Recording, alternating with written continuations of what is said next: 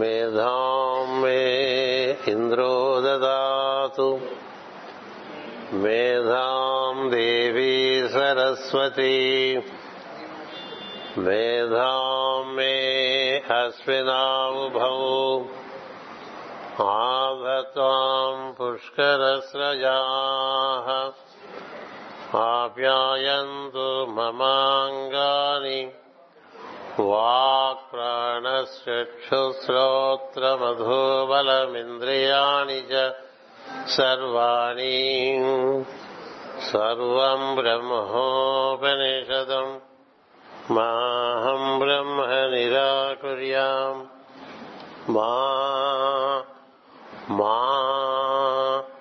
ब्रह्म निराकरोतु हरिराकरणमस्तु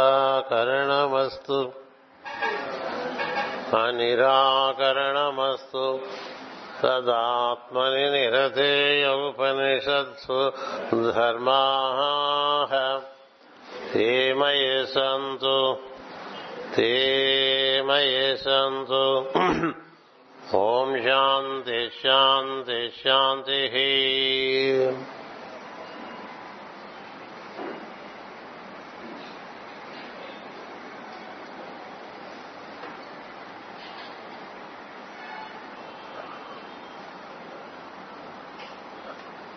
అనంతపురంలో జరుగుతున్నటువంటి master CVV గురు పూజ మహోత్సవులలో అత్యంత శ్రద్ధ భక్తులు ఉత్సాహముతో కూడి ఇక్కడ సమావేశమైనటువంటి సోదర సోదరిమణులకు నా హృదయపూర్వక నమస్కారములు.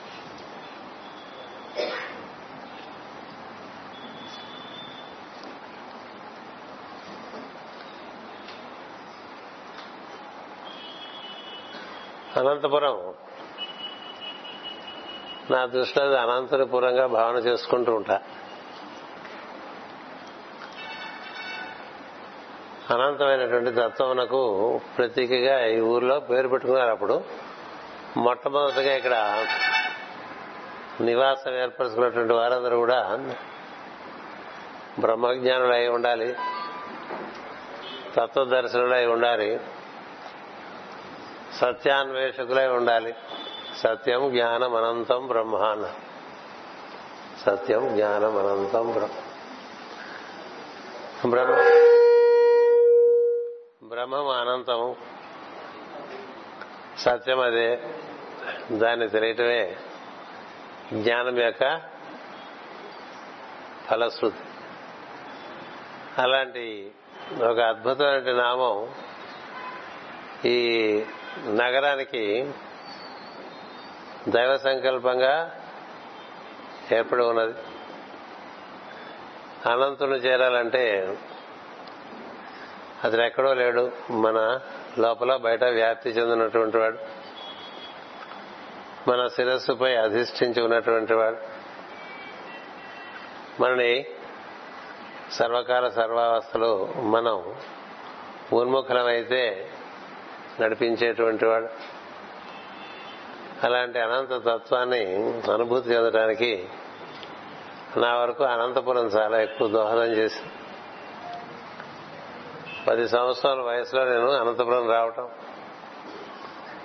ఇక్కడే నాకు చక్కని స్ఫూర్తి పూర్వజన్మ సంస్కారము ఒక స్ఫూర్తిగా పరిణమించి ఒక తీయని దివ్యమైనటువంటి నేటికి అనుసృతంగా నడుస్తున్నటువంటి ఒక భగవద్భక్తి శ్రద్ధ. ఇలాంటివి ఏర్పడినటువంటి నగరం ఇది. ఈ రోజున గుత్తి దాటి అనంతపురం చేరుతుంటే కొంచెం చిన్నతనం విషయ చిన్నతనంలో విషయాలని గుర్తొచ్చి నా చుట్టూ ఉండేవాడితో కొంచెం ఆవేశంగా అనంత గురించి అనంతపురం గురించి నవనీతం గారితోనూ వర్మ గారితోనూ రవిశంకర్తోనూ మాట్లాడటం జరిగింది. ఏం చేద్దంటే పదేళ్ళ ప్రయాణంలో కలిగినటువంటి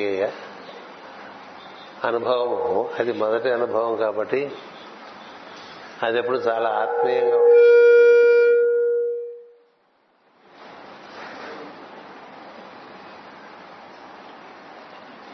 అది ఎప్పుడు చాలా ఆత్మీయంగా ఉంటుంది. ఇక్కడే ఈ జన్మకి భక్తి బీజాలు శ్రద్ధకి సంబంధించిన బీజములు జీవితం క్రమబద్ధంగా నడుచుకోగా నడుపుకోవాలనేటువంటి ఒక బలమైనటువంటి సంకల్పం. ఏదైనా చేస్తే పద్ధతిగా చేయాలి. ఒక క్రమంలో చేయాలి. శ్రద్ధగా చేయాలి లేకపోతే చేయకూడదు. మనకి ఇష్టం లేని పనులు చేయకూడదు. చేసే పని ఎందుకు ఇష్టం కలిగి చేయాలి. చేస్తున్నప్పుడు పద్ధతి ఉండాలి. అడ్డగోలుగా చేయటం కానీ అప్పుడప్పుడు చేయటంగా ఉండకూడదు. ఇలాంటివన్నీ కూడా అనంతపురంలో నాకు ఇక్కడ వాతావరణం లోపల ఉండే బీజంలో ఉండేటువంటి కొన్ని సంస్కారాలని చక్కగా ప్రచోదనం చేసినాయి. అందుచేత అనంతపురం ఇట్లా వస్తూ ఉంటాను నేను. వస్తూ ఉన్నాను. ఎన్నాళ్ళు వస్తుంటానో నాకు తెలియదు. ఎన్నాళ్ళు భగవత్ సంకల్పం ఉంటే అన్నాళ్ళు వస్తూ ఉంటాం. ఒక ఆత్మీయత అనంతపురంలో ఉండేటువంటి వాతావరణంతో ఉంది నాకు. అందుచేత ఇక్కడ పంతొమ్మిది వందల తొంభై నాలుగు నుంచి నేను వస్తూనే ఉన్నా ఏదో రకంగా. పంతొమ్మిది వందల తొంభై నాలుగు నుంచి. ఇది క్రమంగా కొంతమంది నేను నడిచే సనాతనటువంటి మార్గం ఏదైతే ఉన్నదో ఆ మార్గంలో నడవటానికి ఉత్సాహం చూపిస్తున్నటువంటి వారు కూడా ఇక్కడ గోచరించడం చేత వారి యొక్క ఆహ్వానం మీద ఇక్కడ రావడం జరుగుతోంది. మరొక ముఖ్యమైనటువంటి విషయం ఏంటంటే నేను ఈ ఊర్లో మా నాన్నగారి యొక్క ఉద్యోగం కారణంగా ఇక్కడికి రావడం చేత ఇక్కడ పొట్టి శ్రీరాముల స్కూల్ అనేటువంటిది ఒకటి ఉండేది. అప్పుడు అది మిడిల్ స్కూలే. ఆరు ఏడు ఎనిమిది తరగతులు ఉండేవి. ఇప్పుడు అది హై స్కూల్ అయిపోయి. ఆ స్కూల్లో చాలా చక్కని స్ఫూర్తులు లభించడం చేత ఆ స్కూల్లో విద్యార్థులకు నేను అప్పుడు విద్యార్థిని కాబట్టి బాగున్నదే మాటి మాటికి ఎందుకలా మారుస్తూ ఉంటారు బాగానే ఉంది కదా. మెనగపడపోతే వాళ్ళు చెప్తారు తింటున్న వాళ్ళు? అలా వదిలే మా బాగుంది. ఎక్కువ బాగుందా అని అనుకుందాం ఉంటేనే ఇబ్బందులు వస్తాయి. బాగుంటే చాలు ఎక్కువ బాగుండక్కల కదా? అంచేత అక్కడ చక్కని స్ఫూర్తులు కలిగినాయి నాకు. అక్కడ ఉండేటువంటి అయ్యవార్లు ఆ విధంగా మాకు ఆ రోజులో స్ఫూర్తిని ఎవరు చేసే పని ఎవరు చేస్తారు మన సంస్కారాన్ని బట్టి మనలో అవి పుడుతూ ఉంటాయి. అంచేత ఆ విద్యాలయం ఏదైతే ఉందో పొట్టి శ్రీరాముల స్కూలు దాంతో కూడా ఒక అనుబంధం ఏర్పరచుకోవడం జరిగింది. Potti Srirama school head master గారు వచ్చారా? పొట్టి శ్రీరాముల స్కూల్ నుంచి ఎవరైనా వచ్చారా? ప్రకాష్ రావు గారు పొట్టి శ్రీరాముల స్కూల్ కాదుగా? అంచేత అలా పొట్టి శ్రీరామ స్కూలు అలాగే మేము ఉన్నటువంటి సెకండ్ రోడ్ అంటే ఉన్నారు. అప్పటికే అది ఇంగ్లీష్లో పలికేవాళ్ళు. వాళ్ళు రెండో రోడ్ అనేవాళ్ళు కాదు. First road second road. ఇవాళ కూడా నాకు హోటల్లో ఇంగ్లీష్ పేపర్ పెట్టించారు రూమ్లో మో అనంతపురం ఇంటర్నేషనల్ అనిపించారు అనంతరం అంటే లోకల్ కాదు కదా. అని చెప్పి ఇంగ్లీష్ పేపరు. మాకు అక్కడ ఆ రోజులో first road second road third road. Third road అంతంత మాత్రంగా ఉండేది. సెకండ్ రోడ్ వరకే కాస్త బాగుండేది. థర్డ్ ఫోర్త్ అసలు చూడనే అక్కర్లేదు. అలా ఉండేవి ఆ రోజుల్లో ఎందుకు చెప్తున్నానంటే కొంత పాత విషయాలు మనకి గుర్తు వస్తున్నప్పుడు. ఈ ఊరు చాలా మంచిదని చెప్పడానికి చెప్తూ ఉంటాయి ఎప్పుడైనా వచ్చినప్పుడల్లా. నా వరకు. ఎవరికి? ఒక్కొక్కరికి ఒక్కొక్క ఊరు బాగుంటుంది. ఏదో మా నాన్నగారు ఉద్యోగం రీత్యా నేను చాలా చోట్ల తిరగడం చేత అన్నిటికన్నా బాగా నచ్చినటువంటి నగర నగ అనంతపురం. ఇక్కడే చాలా మంచి మంచి విషయాలన్నీ కూడా మళ్ళీ మొలకలెత్తడం మొదలుపెట్టినాయి. అందుచేత ఈ అనంతపురం నాకు అనంతుని చేరుకోవడానికి కావలసినటువంటి చక్కని స్ఫూర్తినిచ్చినటువంటి పూర్వంగానే భావన చేస్తూ ఉంటా. ఈరోజు కూడా మనకి భాద్రపద మాసం శుక్లపక్షం ద్వాదశి వామన జయంతం చేసుకుంటారు సాంప్రదాయాలు ఇవాళ. వామనుడు అంటే మూడు లోకాలకు వ్యాప్తి చెందినవాడే కదా వామనుడు. మనమే వామనులం. వామనుడు అంటే పొట్టివాడు అని అర్థం కదా. పొట్టివాడనేగా. పొట్టివాడు అంటే ఏమిటి పొట్టివాడు? ప్రజ్ఞలో పొట్టివాడు ఆ ప్రజ్ఞ వ్యాప్తి చెందాలి. అది వ్యాప్తి చెంది అనంతాన్ని చేరుకున్నాడు అనుకోండి అదే త్రివిక్రమత్వం. మనలో ఉండే ప్రజ్ఞ. మనలో ఉండే భూర్భువస్వ లోకాల్లోకి వ్యాప్తి చెందిందనుకోండి దాన్ని త్రివిక్రమత్వం అంటారు. వామనుడు త్రివిక్రముడై మనకి ఒక మార్గాన్ని సూచించాడు. నువ్వు ఇలా పెరగచ్చురా ఇలా మట్టిలోనే ఉండిపోక్కర్లేదు. ఈ మట్టి శరీరంలోంచి దివ్య శరీరాల్లోకి ప్రవేశిస్తూ అనంతమైన విషయముల్లోకి నీ ప్రజ్ఞ ప్రవేశించి అనుభూతి చెందవచ్చు అని చెప్పేది వామన అవతార కథ. ఆయన సరే మహావిష్ణువు వామనుడుగా వచ్చాడు మూడు రకాలుగా పెరిగిపోయాడు బలిచక్రవర్తిని అనుగ్రహించాడు అనేటువంటిది అది మామూలుగా మనకి భగవంతుని యొక్క ఒక విశేషమైన అవతారంగాను ప్రశంసించుకుంటూ ఉంటాం. మనం కూడా మనలో మూడు లోకములు ఉన్నాయి. మన శిరస్సు దివ్య లోకము అది తేజస్సుతో కూడి ఉంటుంది. అటుపైన మనకైతే చెప్తారు ఇది సూర్యలోకం అని చెప్తారు. ఈ హృదయం వాయులోకం అని చెప్తారు. ఉదర విధానం కింద భాగం అగ్నిలోకం అని చెప్తారు. అగ్నయ ఇదన్నమమ వాయవ ఇదన్నమమ సూర్యాయ ఇదన్నమన ప్రజాపతి రథనమమ అని హోమాలు చేసుకుంటూ ఉంటారు. మనం అలా వ్యాప్తి చెందాలి. మనలో మనమంతా మామూలుగా బొడ్డులో ఉంటూ ఉంటాం కోరికలతో. అంచేత అది ఉదర విధానం కింద ఉండేటువంటి భాగం అదొక లోకం. ఉదర విధానానికి కంఠానికి మధ్య ఒక లోకం ఉంది అదొక లోకం. ఆ లోకంలో ఉంటే పైన ఉండేటువంటి శిరస్సులో ఉండేటువంటి లోకాల్లోకి కింద ఉండేటువంటి పదార్థమైన లోకాల్లోకి రెండిటిలోకి మనకి చక్కని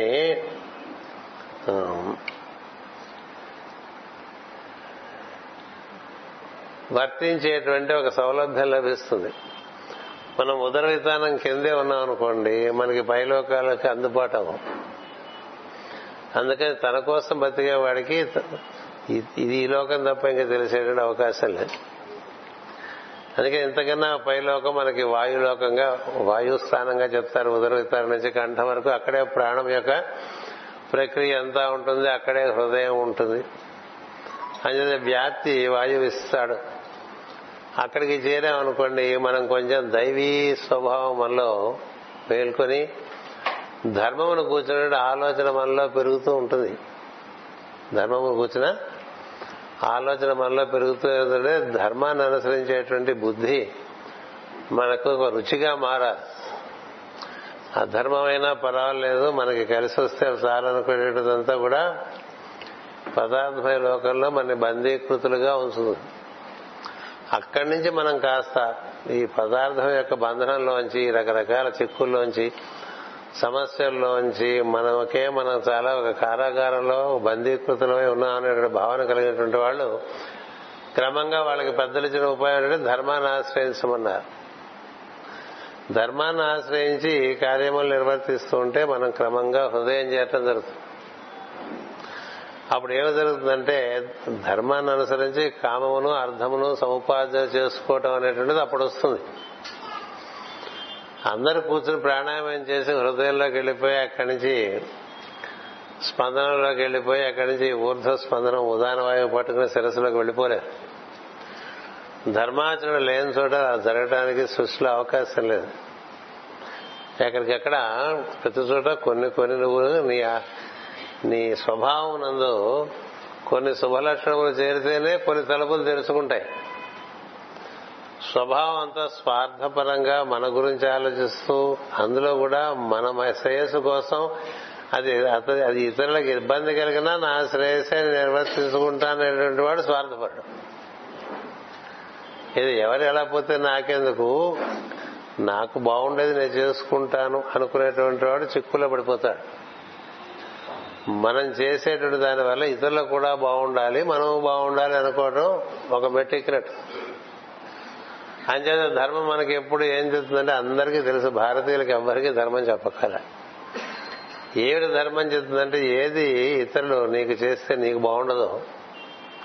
అది నువ్వు ఇతరులకు చేయక అని ఒక మాటలో చెప్పేశారు వేదవ్యాస మహర్షి. ఎందుకంటే మహాభారతం అంతా ధర్మములు విశేష ధర్మములు సామాన్య ధర్మములు విశేష ధర్మములతో అనేక అనేక ధర్మములతో కూడినటువంటి ఒక మహత్తరమైనటువంటి పంచమ వేదంగా మహాభారతం మనకు గోచరిస్తుంది. ఋషులకే చాలా అంతుపట్టినటువంటి ధర్మాలు ఉన్నాయి అందులో. అవన్నీ వేదవ్యాస మందికి వెళ్తే అది చక్కగా విడదీసి ఇది ధర్మం అని చెప్తూ ఉండేవారు. మరి ఇంత ఇంత పెద్ద పెద్ద ధర్మాలు ఎవరికి అర్థమవుతాయి ఎవరు ఆచరిస్తారు? ఆచరించడానికి సులభంగా ఒక్క ధర్మం చెప్పు అంటే ఆయన మాట చెప్పారు. ఏం చెప్పారు? ఏం చేస్తే ఇతరులు నీకు ఏం చేస్తే నీకు బాగుండదు అది నువ్వు ఇతరులకు చేయి. ఇతరులు ఏం చేస్తే నీకు బాగుండదో అది నువ్వు ఇతరులకు చేయక అదొక్కటి పెట్టుకోండి చాలా ఇలా జీవించడం మొదలు పెడితే క్రమంగా మనకి ధర్మమును కూర్చున్నట్టు అవగాహన పెరుగుతూ వస్తూ ఉంటుంది. లేకపోతే ఎంతసేపు మన మనస్సు మనకేం కావాలో చెప్తూ ఉంటుంది. ఎప్పుడు మనకేం కావాలో చెప్తుంది. ఎంతసేపు మనసు చెప్పేది ఒకటే మనకేం కావాలి మనకేం కావాలి? మనకు అన్ని కావాలి. ఏది ఎక్కర్లేదు మనకి స్వర్గం కావాలి. మనకు బ్రహ్మలోకం కావాలి. మనకు మరణం దాటేటువంటి పరిస్థితి కావాలి. మనం శాశ్వతంగా ఉండిపోయేటువంటి స్థితి కావాలి. మనకు అనేక మహిమలు కావాలి. అనేకమైన శక్తులు కావాలి. ఏం కావాలి అన్నీ కావాలి. కదా? కానీ కొన్ని దొరుకుతాయి. మనసులో ఉన్నప్పుడు ఇతరులకు ఏం కావాలి అనేటువంటిది ఆలోచించకపోతే పెరుగుదల ఒక స్థితిలో ఆగిపోతుంది. ఇప్పుడు ఇవులు వచ్చాయనుకోండి ఇవులో నాకేం కావాలి అనుకోవటం పద్ధతి. నేను ఈ వచ్చేందుకు నా వద్దకు చేరిన వారికి నేనేం చేయగలను అనేది బా అలాగే ట్రైన్లో మనం ప్రయాణం చేస్తాం అనుకోండి నా చుట్టూ ఉండేవాళ్ళకి నేనేం చేయగలను అనేటువంటిది ఉండాలి. ఏం చేయలేకపోతే కామ్గా ఉండాలి. గొడవ చేయకుండా కదా. ఎప్పుడు ఏదో చేయడానికి వీలు పడదు కదా కదా. అంచేత ఏదైనా చేయగలిగితే చేసే దృష్టి మన పరిసరాల్లో ఉండేటువంటి జీవులకు అంటే ఇలా మొక్కలు కానీ జంతువులు కానీ మనుషులు కానీ ఎవరికైనా మన వల్ల ఉపకారం జరిగే అవకాశం ఉంటే అలాంటి అవసరం వాళ్ళకు ఉంటే దాన్ని నిర్వర్తించగలిగే దృష్టి ఉండాలి. ఎప్పుడు నిర్వర్తించమని కాదు ఉద్దేశం. నాకేం కావాలి అనేటువంటిది ఎంత అహర్నిశలో మన మనసు మనకు చెప్తుందో అదే విధంగా మన పరిసరాల్లో ఉండే వాళ్ళకి ఏం కావాలి అనేటువంటిది కూడా మన మనసు మనకు చెప్తూ ఉంటే అప్పుడు ఈ మనోప్రజ్ఞ క్రమంగా హృదయంలోకి పెరగటం అనేటువంటిది జరుగుతుంది. అలా కాకుండా మన గురించి ఆలోచించుకుంటూ మనం చాలా పూజలు చేస్తూ అభిషేకాలు చేస్తూ ధ్యానాలు చేస్తూ ఈక్వినాక్స్ ప్రేయర్లు చేస్తూ ఏవేవో రకరకాలు ఎన్ని చేసినా ఏమవదు ఎందుకు కాదంటే నీకు ఎందుకు నీకు తెలియటం వల్ల ఉపయోగం? నువ్వు ఏ లోకాల్లోకి వెళ్దాం అనుకుంటున్నావో ఆ లోకాల్లో వాళ్ళు ఎప్పుడు ఇతరుల గురించి ఆలోచించే వాళ్ళే ఉంటారు. తమ గురించి ఆలోచించే వాళ్ళు లేని ఊళ్ళోకి నువ్వు వెళ్తే ఊరే అది కూడా. ఆ లోకంలోకి వెళ్తే వాళ్ళందరూ ఇతరుల గురించి ఆలోచన. నువ్వు అక్కడ చేరితే నీకు అక్కడ నీ స్వభావానికి అనుగుణంగా ఉండటం చేత నువ్వు అక్కడ చేరగలుగుతావు. ఈ నీ కోసం నువ్వు చేసుకునేవాడికి ఉంటే చాలు. మన కోసం మనం చేసుకుందాం అనుకునేటువంటి వాడు క్రమంగా ఇతరుల గురించి ఆలోచించడం మొదలు పెట్టాడు అనుకో మొదలు పెడితే జరుగుతుంది? ఇతరుల శ్రేయస్సు గురించి వారికి పని చేసుకుంటూ ఆరాధన చేసుకుంటూ ఉన్నప్పుడు అతనికి ధర్మములు ఇంకా బాగా తెలుస్తాయి. అందరికన్నా బాగా ధర్మం తెలిసిన వారు ఎవరని చెప్తుంది భారతం? ధర్మరాజు అని చెప్తుంది. యుధిష్ఠుడు కదా? కానీ ఎంతటి ధర్మరాజు ఆయన? ఎంతటి ధర్మరాజు? కేవలం ఇతరుల శ్రేయస్సే. అన్నిసార్లు వాడు అన్ని రకాలుగా ఇబ్బంది పెట్టేస్తున్న తమ్ముడు దుర్యోధనుడు. వాడికి ఏదో ఈ రాజ్యం గురించి కాంక్ష ఉంది వాడు కొంత ఇస్తే బాగుండనే ఎప్పుడు అనుకున్నాడు నీకేం కావాలో తీసుకోరా అని చెప్తూ ఉండేవాడు ఐదుళ్ళు ఇవి చాలు మాకు మిగతా నువ్వు తీసుకొని చెప్పాడు కదా. అంతేకాదు యుద్ధంలో కూడా శ్రీకృష్ణ పరమాత్మ అంతటి వాడు అశ్వత్థామ హత అంటే బాగుంటుంది నువ్వు అప్పుడు మనం ద్రోణుడిని సంహరించవచ్చు సులభంగా అని చెప్తే ఆనందం చెప్పా అశ్వత్థామ హతహ నేను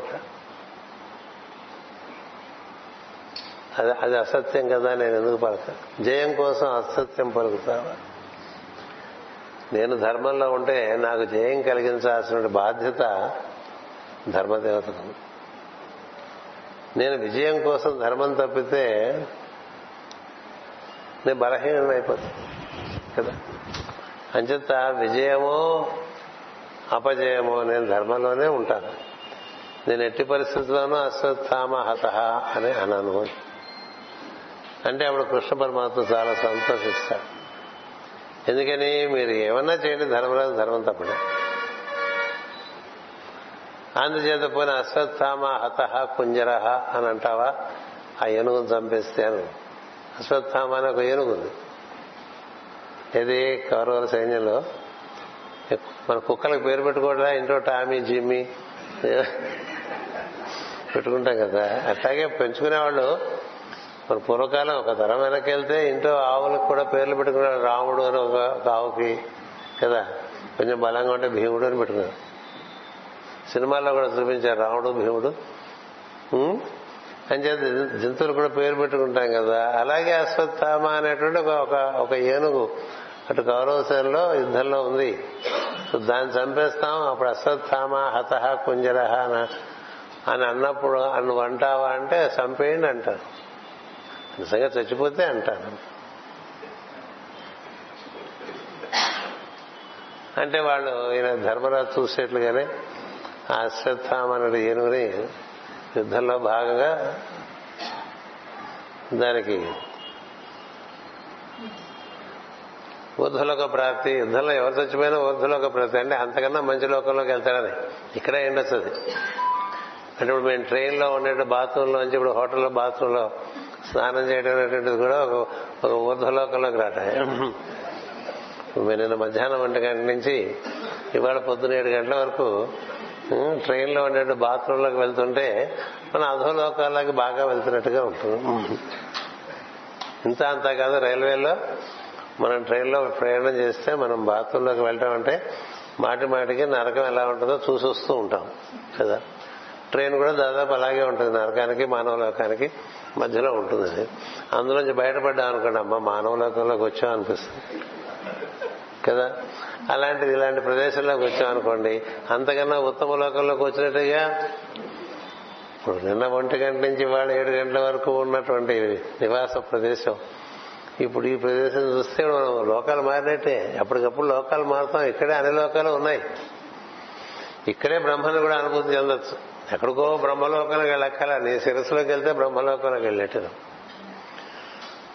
అందుచేత ఆ విధంగా ఏనుక పేరు పెడితే దాన్ని చంపేస్తే ఈయన ధర్మరాజు గట్టిగా చెప్తాడు. అశ్వత్థామ హత కుంజరహ అని అని చెప్తే ఆ కుంజరహ అనేటువంటిది వినపడకుండా చప్పులు చేసేస్తారు. అశ్వత్థామ హత కుంజరహ అనేటప్పుడు కుంజర అనే లోపల కొట్టించేస్తాడు బాగా. చేస్తే ద్రోణాచార్య వారికి వినపడదు. అది కుంజరం చచ్చిపోయిందని. అందుకని ఆయన అస్త్ర సన్యాసం చేసేస్తాడు నా కొడుకే పోయాడు ఇంకా నాకు యుద్ధం ఏంటన్నాడు అదేం కరెక్టో నాకు తెలియదు నీ కొడుకు పోతే నీ యుద్ధం అనేస్తే ఎట్లా నువ్వు వాడుకొస్తా impersonal యాక్టివిటీలో personal cause cannot come in the way కదా. కదా? ఇంపర్సనల్ యాక్టివిటీ ఏది? నువ్వు రాజు కోసం యుద్ధం చేయటం. ద్రోణాచార్యుల వారు సామాన్యుడు కాదు. ఆయన గురించి చెప్పమంటే ఓ మూడు రోజులు చెప్తా. చాలా మంచి విషయాలు. కానీ ఆయన వీక్నెస్ కొడుకు వీక్నెస్ ధృతరాష్ట్రుడికి కొడుకు వీక్నెస్ మరి ఆయన కొలువులో చేరినటువంటి ద్రోణాచార్యుల వారికి కూడా కొడుకు వీక్నెస్ నా కొడుకు పోతే నాకు ఇదంతా కొడుకు కోసం కదా ఇదంతా చేశారని ఆయన పక్కన పెట్టేశాడు బాణాలు. సరే దుష్టద్యుముడు వచ్చేసాడు సంహరించేశాడు అయిపోయింది. ఇది ఎందుకు చెప్తున్నానంటే దైవమే దిగి వచ్చిన దైవమే దిగి వచ్చి నిన్ను ఒక అధర్మమైనటువంటి మార్గంలో ప్రవర్తించమని ప్రేరేపించిన నీవు ఆ దానికి పూనుకోకూడదు అదగా పరీక్ష. అలా ఉంటాయి ధర్మం. భీష్మాచార్యుల వారి దగ్గరికి ఆయన గురువైనటువంటి పరశురాముడు వస్తాడు. పరశురాముడు వచ్చి నేను చెప్తున్నా కదా నీకే ధర్మానికి లోపం రాదు ఈ అమ్మని పెళ్ళి చేసుకోమంటాడు. గురువే. ఎలాంటి గురువు? సాక్షాత్ మహావిష్ణువు. గారు మరి ఆయన దగ్గర నేను విద్య తెలుసుకున్నాడు నేర్చుకున్నాడు. ఇప్పుడు గురుగారు వచ్చి చెప్పారు పెళ్ళి చేసుకో నీకు మంచి జరుగుతుంది. లేదు నేను అంతకు ముందే పెళ్ళి చేసుకోవాలని ప్రతిజ్ఞ చేశానని భీష్మాచార్య వారు చెప్తే పర్వాలేదులే నీ మాటకి ఉంది నా మాట ముఖ్యం కదా. నేను అమ్మాయికి మాట ఇచ్చాను నా శిష్యుడే నేను చెప్పిన మాట వింటాడని? వింటాడు? ఎప్పుడు అది ధర్మం అయితే. వాడు శిష్యుడు. గురుగారు చెప్పారు కదా ఏది పడితే అది చేయటం అనేది ఇక్కడ లేదు. ధర్మాలు రకరకాలుగా ఉంటాయి. ఎందుకని? భీష్మ పితామహుడు ఆయన దేవర దేవవ్రతుడైన. ఆయన పంచభూతాల సాక్షిగా ఒక వాక్కు వ్యక్తం చేశాడు నేను ఈ ఈ జన్మకి నాకు వివాహం లేదన్నారు. అది అయిపోయిన తర్వాత తన గురువు సాక్షాత్తు పరమాత్మ వచ్చి నన్ను నన్ను వచ్చి శరణ వేడింది నేను నీకేం కావాలి అంటే మీరు నా వరం నా నన్ను అనుగ్రహించాలంటే అనుగ్రహిస్తాను అన్నాను. తర్వాత అడిగిందిరా నేను పెళ్ళి చేసుకుందాం అనుకుంటున్నాను. నువ్వు ఇంకా అవివాహితుడివే కాబట్టి పెళ్ళి చేసుకోవచ్చు నేను చెప్తున్నా కదా అని. అంటే భీష్ముడు నేను ఒక వాక్కు. సత్యవాక్ అనేటువంటిది చాలా ముఖ్యం. సత్యవాక్. ఎందుకంటే మాటకి నిలబడటం అనేటువంటిది అదే చిట్ట చివరి పరీక్ష దేనికైనా ఒక మాట మనం అంటే దానికి నిలబడాలి. ఆ మాట కోసం ఏం పోయినా దానికి నిలబడాలి. అలా నిలబడితేనే ఆక్రమము పరాక్రమము అనేటువంటి స్థితి కలిగి సత్య పరాక్రముడు అనేటువంటి ఒక ప్రజ్ఞలో ప్రవేశిస్తాం. అంటే ఆక్రమం అంటే వ్యాప్తి చెందడం అర్థం. నిట్ట నిలువుగా వ్యాప్తి చెందాలంటే ధర్మాన్ని ఆ విధంగా ఆచరించాలి. సరే ఒప్పుకోకపోతే పరశురాముడు యుద్ధం చేస్తాడు. దేవవ్రతుడేమిటి భీష్మాచార్యుల గారు. యుద్ధం చేస్తే గురువు గారు కదా అని మెత్తగా చేస్తూ ఉంటాడు యుద్ధం. ఆయన బాగా గట్టిగా వేసేస్తూ ఉంటాడు గురువు గారు బాణాలు. అప్పుడు తల్లి గంగాదేవి వచ్చి ఉపేక్షించక ఆయన నువ్వు గురువుగా దర్శనం చేసి చేస్తున్నావు ఆయన శిష్యవాత్సల్యంతో యుద్ధం చేయట్లేదు. అని చేస్తే నీకేం పర్వాలేదు మేమంతా ఉన్నాం నువ్వు ధర్మం పక్క ఉన్నావు అని చెప్తుంది గంగ వచ్చి గంగాదేవి వచ్చి. ధర్మం నీ పక్కే ఉంది నాన్న అని చేత నువ్వు ఒక నువ్వు వసువువి నీకు ఇంకా ఏడుగురు వసువులు ఉన్నారు అష్ట వసువులు బలంతో యుద్ధం చేయని చెప్పి. చేస్తే అప్పుడు పరశురాముడు ఓడిపోయే పరిస్థితి వస్తుంది. వస్తే సరే పైనుంచి దేవతలు దిగి వచ్చి పరశురాముడిని సర్దేస్తారు ఎందుకు ఈ పనులన్నీ చేస్తుంటారు మీరు? తపస్సు చేసుకోండి అని చెప్తారు ఎందుకు మీకు ఉదంతాలుగా చెప్తున్నారంటే ధర్మం. ఈరోజు ధర్మాచరణ లేకుండా దైవ సాన్నిధ్యం పొందాలని చాలా ప్రయత్నం జరుగుతుంది. ప్రతిదానికి దొడ్డిదారు ఉంటుంది కదా. కలిగిగా ఉంటే ప్రతిదానికి ఓ దొడ్డిదారు. సో దొడ్డిదారిలో ఏం జరగదు. ఎందుకంటే వాక్కే బ్రహ్మము. బ్రహ్మమే వాక్కుగా ఉచ్చరి తన్ని తాను ఉచ్చరించుకుంటే సృష్టి అంతా వచ్చింది బ్రహ్మమే వాక్కుగా తను తాను ఉచ్చరించుకుంటే ఈ సృష్టి అంతా వచ్చింది. అందుకనే ఆయన బ్రహ్మాణస్పతి అంట. అంచేత నీ వాక్కు నువ్వు నిర్వర్తించుకోలేకపోతే నువ్వు అసమర్థం అయిపోతావు నువ్వు నువ్వు ఒక వాక్ అంటూ నువ్వు ఉచ్చరిస్తే దాన్ని ఆచరించేటువంటి స్థితిలోకి రావాలి ధర్మం. సో అలాంటి ధర్మం కోసం భీష్మాచార్య వారు నిలబడటం వల్ల చెట్టు చివరికి ఏ మహాత్మునికి దక్ దక్కనటువంటి స్థితి భీష్మాచార్యుల వారికి దక్కింది. అది భీష్మ పితామహుడు యొక్క పుస్తకంలో రాసిచ్చాను ఆయన ఎంత ధర్మాత్ముడో ఎంత గొప్పవాడో ఎవరి దగ్గరికి వెళ్ళిపోతున్నా శరీరం వదిలేస్తున్న వాడి దగ్గరికి శ్రీకృష్ణుడు వెళ్ళలే. అలాంటిది పాండవులు మహాప్రస్థానం చేస్తే వెళ్ళిపోమని చెప్పాడు అంతే ఎవరి దగ్గర ఉన్నాడు? కృష్ణుడు. ఎవరి దగ్గర లేడు? ఒక భీష్మ పితామహుల దగ్గరే వచ్చి నిలబడి చతుర్భుజుడై నిలబడి ఉన్నాడు అక్కడ. అదే ఆశ్చర్యం. చతుర్భుజుడై నిలబడి నువ్వు వెళ్ళిపోతే వీళ్ళందరికీ ఏం తెలుస్తూ వీళ్ళకి ఏదో అంతా తెలుసు అనుకుంటున్నారు. వీళ్ళెవరు తెలిసిన వాళ్ళు కాదు. ఏదో కొంచెం కొంచెం అందరికీ తెలుసు మొత్తం తెలిసినవాడు నువ్వు కదా అంత చెప్పించాడు ఆయన చేత. అది మనకి శాంతి అనుశాసిక పర్వాలుగా మహాభారతంలో ఉంటుంది. చదువుకుంటే భీష్ముడు ఎన్ని ధర్మాలు చెప్పాడో మనకు తెలుసు. ఎందుకు ఇది మనకి ఉదాహరించాల్సి వచ్చిందంటే మనము అర్ధకామముల ఎందు ఆసక్తి చేత ఈ భూమి మీద జన్మెత్తుతాం. అంటే మనకేవో కావాల్సిన చాలా ఉండిపోయాయి. అవి మళ్ళీ ఈ జన్మలో పరిపూర్తి చేసుకోవటం కోసం మనం దేహం ధరిస్తాం. దేహం కంపల్సరీగా మనకి ధరింప చెయ్యరు. మనం కోరుకోవటం వల్లే దేహం వస్తుంది. మనమే కోరుకుని కోరుకున్నామని కూడా మర్చిపోతాం. దేనికోసం కోరుకున్నామంటే కొన్ని కామపూర్ణం కోసం కోరుకుంటాయంటే కొన్ని అయినాయి ఇంకా కొన్ని అవ్వలేదు. అందుకని అంతకుముందు దేహం వదిలేప్పుడు అయ్యో మనకి ఇవన్నీ పూర్తి కాలేదే అని ఒక అసంతృప్తి ఉంటుంది. అంచేత ఈసారి మళ్ళీ వచ్చి మళ్ళీ అవన్నీ పూర్తి చేసుకుందాం అనుకుంటాం. అంతే కదా? ఎక్కడో హైదరాబాద్లో ఉంటారండి ఇప్పుడు అనంతపూర్ వస్తారు నరసింహ గారు లాంటి వారు. వాళ్ళ ఊరు వెళ్తారు అక్కడ కొన్ని కార్యక్రమాలు చేస్తారు. అన్నీ అయిపోతాయి ఒకసారి వస్తే అయిపో అందుకని మళ్ళీ హైదరాబాద్ వెళ్ళినప్పుడు మళ్ళీ నెక్స్ట్ టైం ఏం చేయాలో మనసులో ఉండిపోతాయి. అందుకని మళ్ళీ అనంతపురం వస్తారు అంతే కదా. అలాగే మనం అంతా కూడా మళ్ళీ మళ్ళీ ఎందుకు చేరుతున్నాం ఇక్కడ? ఇంకా ఏదో తెలుసుకోవాల్సింది మనం ఆచరించుకోవటం కోసం అని కదా ఇంతమంది వస్తారు. ఎక్కడెక్కడి నుంచి వచ్చారు? మైసూరు నుంచి కూడా వచ్చారట చెప్పారు బెంగళూరు నుంచి వచ్చారు. విజయవాడ నుంచి వచ్చారు. అనంతపురంలో మనం పెట్టుకున్నామా? చాలా చోట్ల నుంచి అందరూ వచ్చారు. దేనికోసం వస్తారు? ఇంకొంచెం తెలుసుకోవాలనేటువంటి తపన లోపల ఉండేటువంటి జీవుడికి ఉంటుంది. ఉండటం చేత వస్తూ ఉంటారు. వస్తూ ఉండటం వల్ల ఏం జరుగుతుంది? కొంత పూర్ణం అవుతుంది. కొంత పూర్ణం. అంతా అయిపోదు. అందుకని అలా మనం ఎన్నో విషయములు అపరిపూర్ణంగా ఉంటాయి మనలో. ఈ అపరిపూర్ణమైన విషయములన్నీ కూడా పూరించుకోవడానికి మాటి మాటికి మాటి మాటికి ప్రకృతి మనకి శరీరాలు ఇస్తుంది. మనం మాటి మాటికి ఈ ఊరు రావడానికి ట్రైన్లు లేవు బస్సులు ఉన్నాయి. వేసుకుంటాం వచ్చేస్తూ ఉంటాం. అందుకని రావటం అనేటువంటిది ఎవరి వల్ల అంటే మన వల్లే మనకు ఉండేటువంటి అపరిపూర్ణత వల్ల వస్తూ ఉంటాం. అందుకని పరిపూర్ణులు కావాలనేటువంటి ఒక తపన మనలో ఉంటుంది.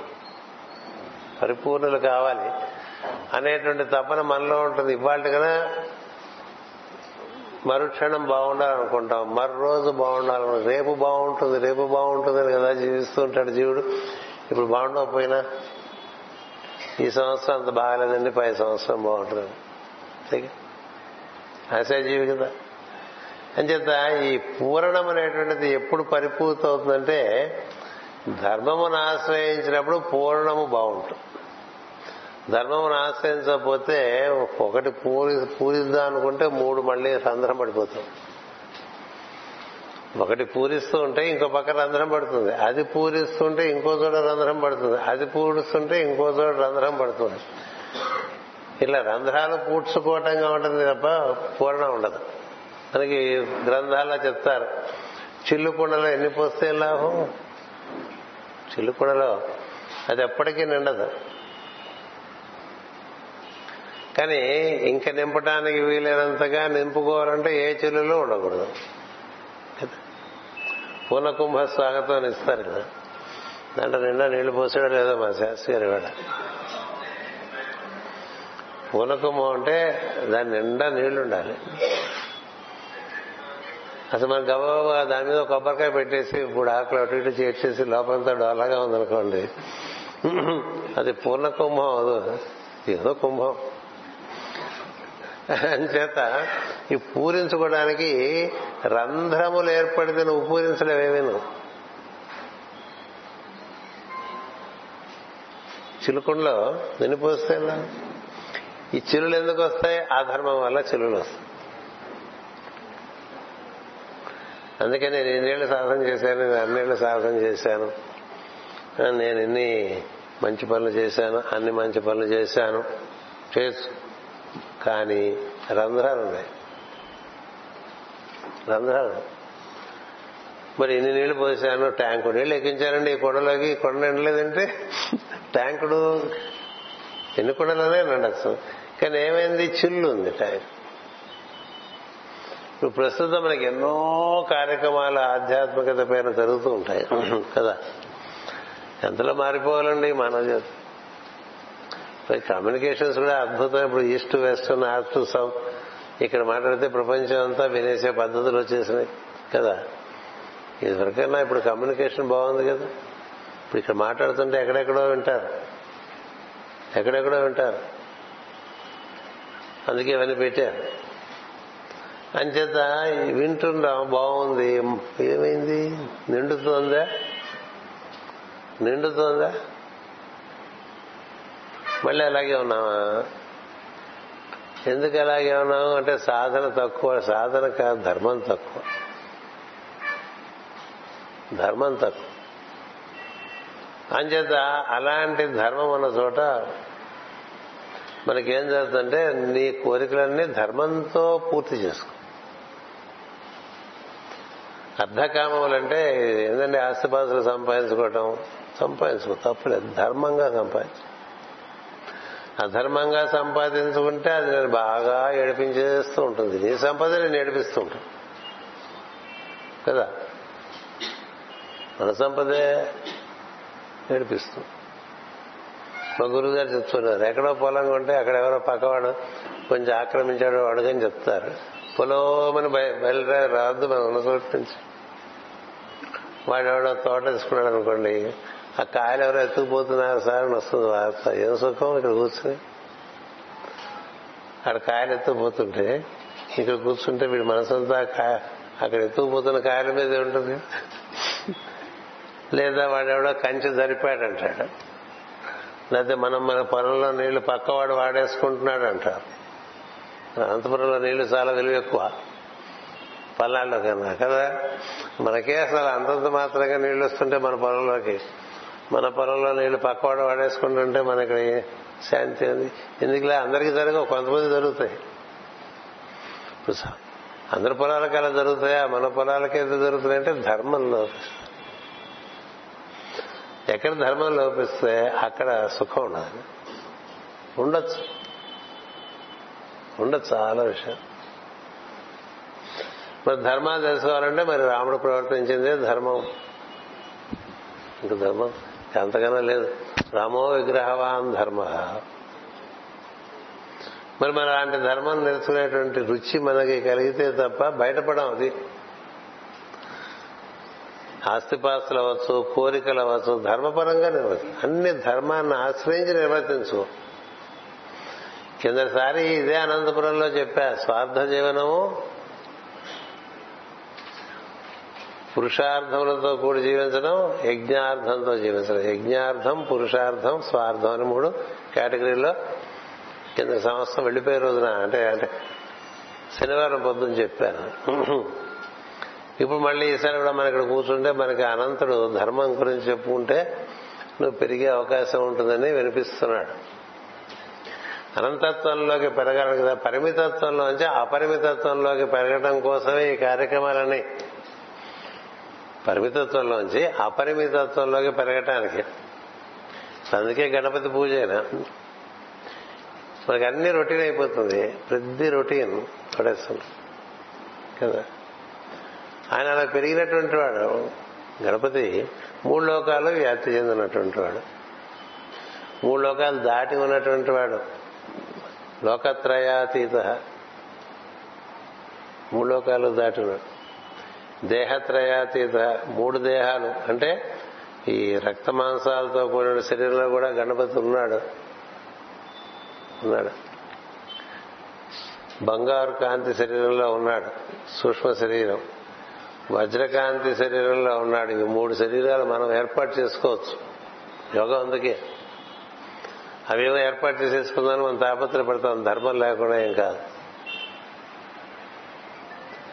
మరి ఆయన కాలత్రయాతీత దేహత్రయాతీత. చదివాం కదా?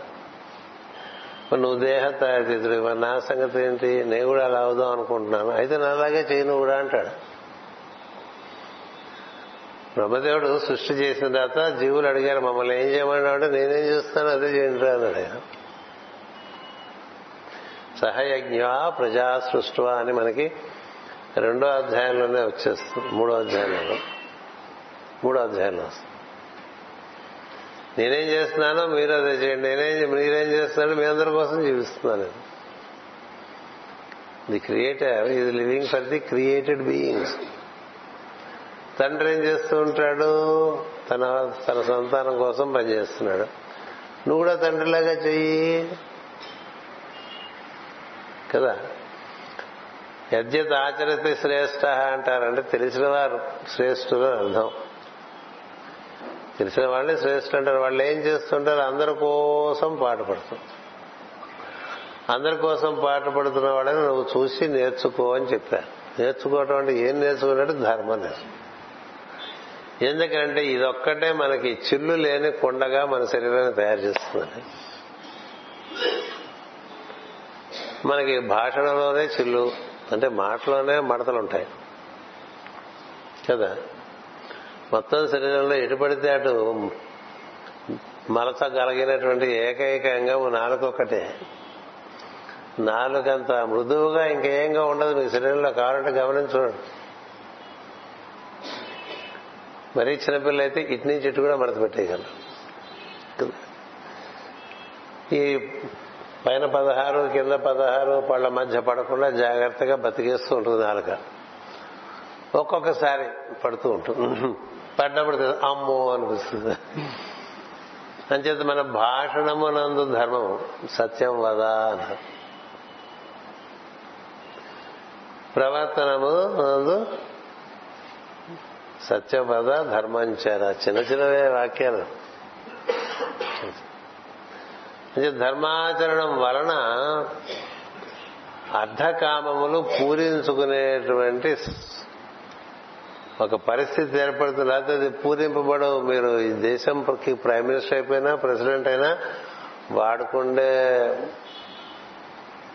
పరిమితులు లోట్లు పొరపాట్లు చాలా ఉంటాయి. ఇంత వ్యక్తిగతంగా అతనేమిటి? ఇప్పుడు ఎంతో మంది మహా చక్రవర్తులు అయిపోయిన వాడు ఉన్నారు. అందరి గురించి గుర్తుపెట్టుకున్నావా? అందరి చక్రవర్తుల గురించి గుర్తుపెట్టుకుంటామండి.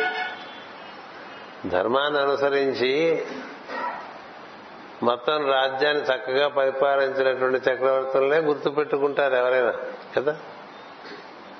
ఇప్పుడు పృథు చక్రవర్తి అంటాం దిలీపుడు అంటాం రాముడు అంటాం కదా?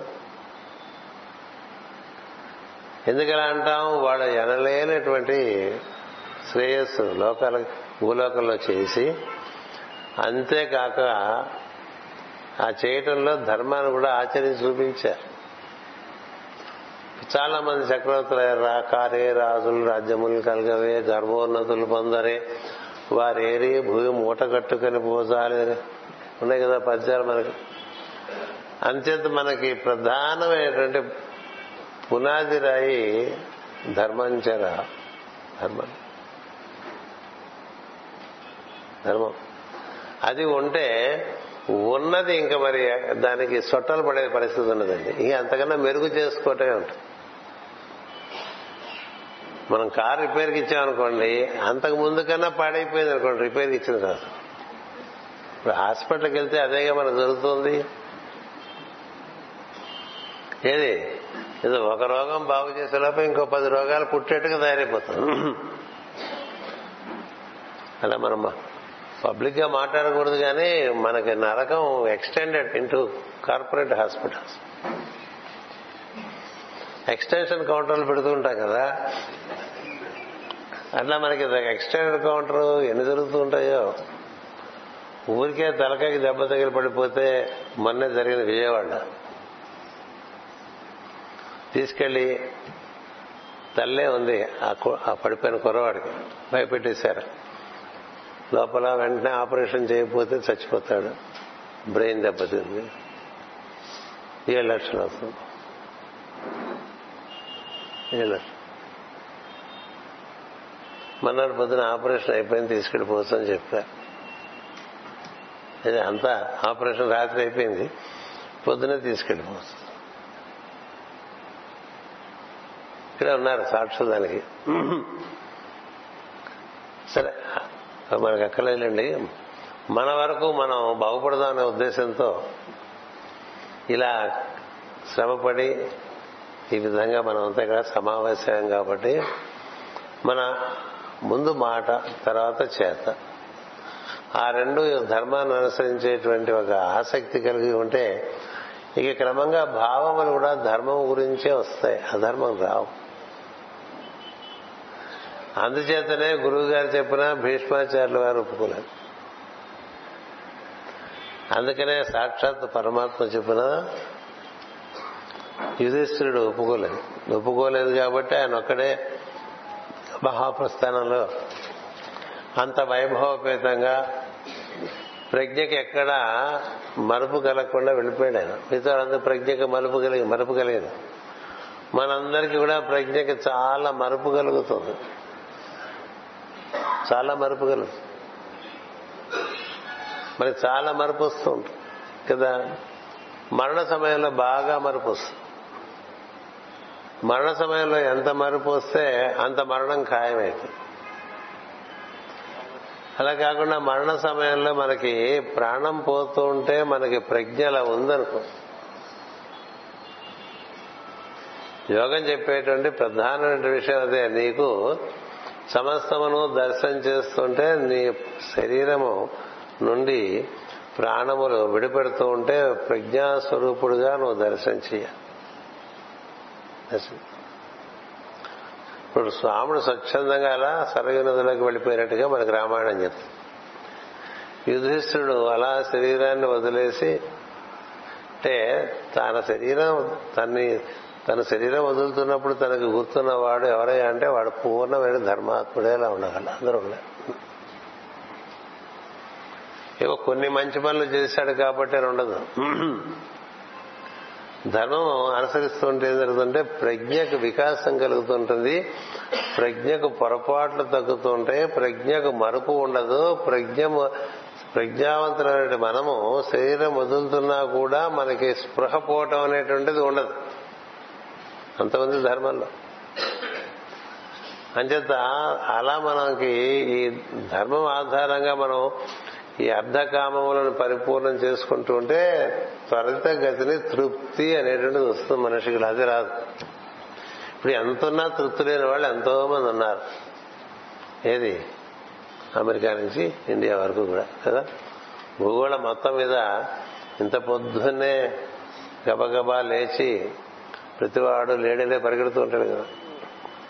మహానగరాల్లో అయితే ఇలా బర్ర బర్ర బర్ర బర్ర పొద్దునే ఉంటాయి కారు పొద్దునే పని ఏదో పొందాలి కదా?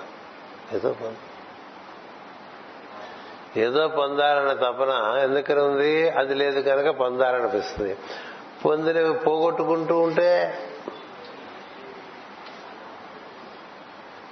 ఓ పక్క పొందుతూ పక్క పోగొట్టుకుంటే ఉపయోగం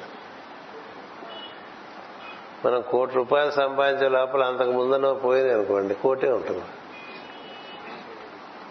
మళ్ళీ కోటి సంపాదించే లోపల ఇది పోయింది అనుకో దీనివల్లే మాటి మాటికి మాటి మాటికి చేసినవే చేసుకుంటూ చేసినవే చేసుకుంటూ చేసినవే చేసుకుంటూ తృప్తి లేకుండా బతకటం అనేటువంటిది ఒకటి ఉంటుంది. సంతుష్టుడు ఈ మూడు జగముల పూజ్యుండు. సంతోషికి ఎప్పుడు కలుగు శుభము. సంతోషి కాకుండా సంసార హేతు అని వామనుడు చెప్తాడు. బలిచక్రవర్తి. ఎందుకని బలిచక్రవర్తి సంతుష్టుడే. మనకే ఒక్కల అక్కడ ఇద్దరు సంతుష్టులే అక్కడికి వచ్చినటువంటి వామనుడు సదా సంతుష్టైన బలిచక్రవర్తి దానం చేసుకుంటూ వెళ్తూ సంతుష్టుడైపోయాడు. ధర్మాన్ని అనుసరించుకుంటూ సంతుష్టుడైపోయాడు. అందుకని రాజ్యం పట్టుకెళ్ళటానికి వచ్చాడు ఈయన. సామాన్యుడు కాదు మహావిష్ణువే అని గురువు చెప్పిన అందరికీ ఇలా ఆశీర్వదించేటువంటి వాడు నా దగ్గరికి ఇలా వచ్చాడు. అంతకన్నా ఏం కావాలంట ఇచ్చేసి ఇది ధర్మం. ఎందుకని? సాటిస్ఫైడ్ కంటెంట్మెంట్ అంటారు తృప్తి ఎక్కడి నుంచి వస్తుంది తృప్తి. తృప్తి లేకేగా ఇంకా అవి కావాలి ఇవి కావాలి. తృప్తిన వాడికి ఇంకా నాకేం అక్కర్లేదనే స్థితికి తీసుకొస్తుంది ధర్మం. రాముడు ధర్మాతుడు కనుకనే రాజ్యం ఉన్నా లేకపోయినా ఒక రకంగానే ఉన్నాడు. రాజ్య కాంక్ష లేదు రాముడు. ఏ కాంక్ష లేదు. ధర్మమే. అంచేత ఈ ధర్మం మనకి ఇచ్చినటువంటి పరితృప్తి ఇంకేది అందుకని ముందేం చెప్తారంటే మనకి పురుష స్వార్థం నుంచి పురుషార్థంలోకి రమ్మని చెప్తారు. పురుషార్థంలో ఒక ప్రయారిటీ ఉంది. ధర్మాన్ని ఆశ్రయించి అర్థమును సంపాదించు. ధర్మాన్ని ఆశ్రయించి కామమును అనుభవించు. మీ రెండు ఉంటే నువ్వు క్రిందకి వెళ్ళే మార్గం ఉండదు. అక్కడే ఉంటావు కనీసం. చిల్లులు పడవు. అది ఆధారం చేసుకుని తర్వాత పెట్టి తర్వాత పెట్టి తర్వాత పెట్టి తర్వాత. ఎందుకని ధర్మం వల్ల వ్యాప్తి కలుగుతుంది. హృదయం చేరినటువంటి వాడు ఎవరయ్యా అంటే ఈ విధంగా ధర్మాన్ని ఆశ్రయించడం చేత అతనికి సహజంగా జీవుల ఎందు ఒక రకమైనటువంటి రుచి కలుగుతుంది. అన్ని జీవుల ఎందు రుచి. సహజంగా. ఇలా చేస్తే నాకు కలిసి వస్తుందని చేయటం కాదు. అది చేయటం సహజమైపోతుంది. అలా మొక్క కనబడితే నీళ్ళు పోద్దామని సహజంగా అనిపిస్తుంది. అందరు చూస్తుంటే ఫోటో తీస్తుంటే వేద్దామని కాదు. అంత ఫోటో ఆపరేషన్సేగా అంచేత ఎవరో ఫోటోలు తీస్తారు లేకపోతే ఇప్పుడు వాట్సాప్లో వచ్చేసి ఎవరి గ్రూప్స్ వాళ్ళకు ఉంటాయి. ఫోటోల్లో పెడతారని చేసేవాళ్ళు ఉంటారు. చేసిన శ్రమే తప్ప నీ సంస్కృతి నీ సంస్కారంలో మార్పురా నీవు నిజంగా ఆ ఆ వృక్షానికో ఆ మొక్కకో ఆ నీరు పోయటంలో అందులో ఉండేటువంటి చైతన్యాన్ని దర్శనం చేస్తూ దానికి నీరు పోస్తే సంతుష్టి కలుగు ఏ జీవునైనా సులభంగా సంతోష పెట్టగలిగేది మంచినీటితో. మంచినీరు అటు వృక్షం కావచ్చు జంతువు కావచ్చు మనిషి కావచ్చు. ఎన్ని తాగేస్తారండి మంచినీళ్ళు? చాలండి అంటాడు కదా. కదా? అలా మనం మొదలు పెడితే అక్కడి నుంచి మనకి ధర్మార్థ జీవనంలోకి ప్రవేశించినప్పుడు అది క్రమంగా యజ్ఞార్థ జీవనంలోకి తీసుకెళ్తుంది. ఇలా స్వార్థం నుంచి పురుషార్థంలోకి పురుషార్థం నుంచి యజ్ఞార్థంలోకి మనం మన ప్రజ్ఞ వ్యాప్తి చెందితే పొట్టలో ఉండేటువంటి వాడు హృదయంలోకి హృదయంలో ఉండేటువంటి వాడు శిరస్సులోకి వస్తాడు. అలా కాకుండా ఆ పాత స్వభావంతో శిరస్సులో మనం ఎంత ధ్యానం చేసినా నిలబడు. నిలబడు. చాలా మంది చెప్తూ ఉంటాం మనకి మెడిటేట్ ఈ బ్రో సెంటర్ భూమధ్యమందు ముందు అలా వెలుగును దర్శనం చేయంటే అవదు అవదు చేయలేడు. అది అనునిత్యం సాగదు. ఎందుకు సాగదంటే బేస్ లేదు.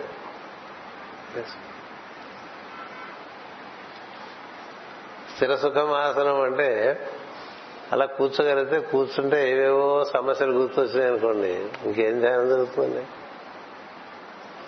మనకి ఏమొస్తే కళ్ళు మూసి కూర్చుంటే ఎక్కువగా మన అనారోగ్యం. మన ఇంట్లో వాళ్ళ అనారోగ్యం. కదా? మన ఆర్థిక సమస్యలు. లేకపోతే మన వారి ఆర్థిక సమస్యలు. లేకపోతే వారు మన మాట వినలేదు అనేటువంటి కొన్ని కొన్ని రోషాలు ఇటువంటివన్నీ ఏవో వస్తుంటాయి కదా? అలా కూర్చుంటే మనసు ఒక పెద్ద విచిత్రమైన కార్యక్రమం చేస్తుంటది. ఏవేవి అన్ప్లెజెంట్ అవన్నీ పోగేసుకొచ్చి పెట్టేస్తున్నాడు ఇప్పుడు చేయి ధ్యానం అన్నట్టు. ఎట్లా చేస్తావో చూస్తాను. ఇన్ని సంవత్సరాలే కదా నువ్వు ఎట్లా కూర్చుంటావని? ఎట్లా కూర్చుంటా? అని చేత అలా అవుతుంది. There is a way to proceed అందువల్ల ఈ వామన జయంతి కదా ఇవాళ పోనీ మూడు లోకాలకు పెరగటం కదా. మనంతా మన శిరస్సునందు వెలుగులోకి ఉందండి. మన హృదయం అంతా శక్తిమైనటువంటి లోకం ఉన్నది మన బొడ్డు కింద భాగం అంతా కూడా పదార్థమైన లోకాలు ఉన్నాయి. ప్రజ్ఞ శక్తి పదార్థం. కాన్షియస్నెస్ ఫోర్స్ అండ్ మ్యాటర్ ఈ మూడు లోకాలు ఇక్కడే ఉన్నాయి. మనం మనసంసేపు పదార్థంలో తిరుగుతూ ఉందనుకోండి అది ప్రజ్ఞ అంతకన్నా మరి ఊర్ధానికి ఎలా పోతుంటుంది? అందుచేత దివ్య లోకములకు సంబంధించిన వారి కథలు వింటాం. దివ్య లోకముల్లోకి వ్యాప్తి చెందినటువంటి వారి కథలు వింటాం అలాంటివన్నీ చేస్తుంటే ఇప్పుడు సద్గురు చరిత్ర చదివాం అనుకోండి. ఆయన మూడు లోకాల్లోకి వ్యాప్తి చెందినటువంటి సన్నివేశాలు ఉంటాయి. అలాగే ఒక అవతార పురుషుడు కథ చదివానుకోండి ఒక ఋషి కథ చదివానుకోండి వారు కేవలం పదార్థమయ లోకంలో కాక ఇతర లోకాల్లో కూడా వ్యాప్తి చెంది ఉన్నారు కాబట్టి వారి కథలు మనకి స్ఫూర్తిస్తాయి. ఇవ్వటం చేత మనకి మనం కూడా అందులో ఏమన్నా కొన్ని చేయగలవేమో అనిపిస్తుంది. అది కదా మరి కరంచంద్ గాంధీ గారు మహాత్మ అయిపోవటం కారణం.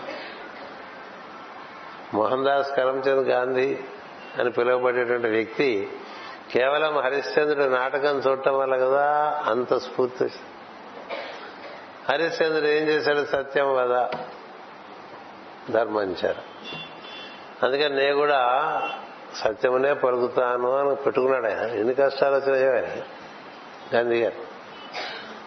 అందుకని మా ఎక్స్పెరిమెంట్స్ విత్ ట్రూత్ అనే పుస్తకం కూడా రాశారు. చదువుకోండి చాలా బాగుంటుంది.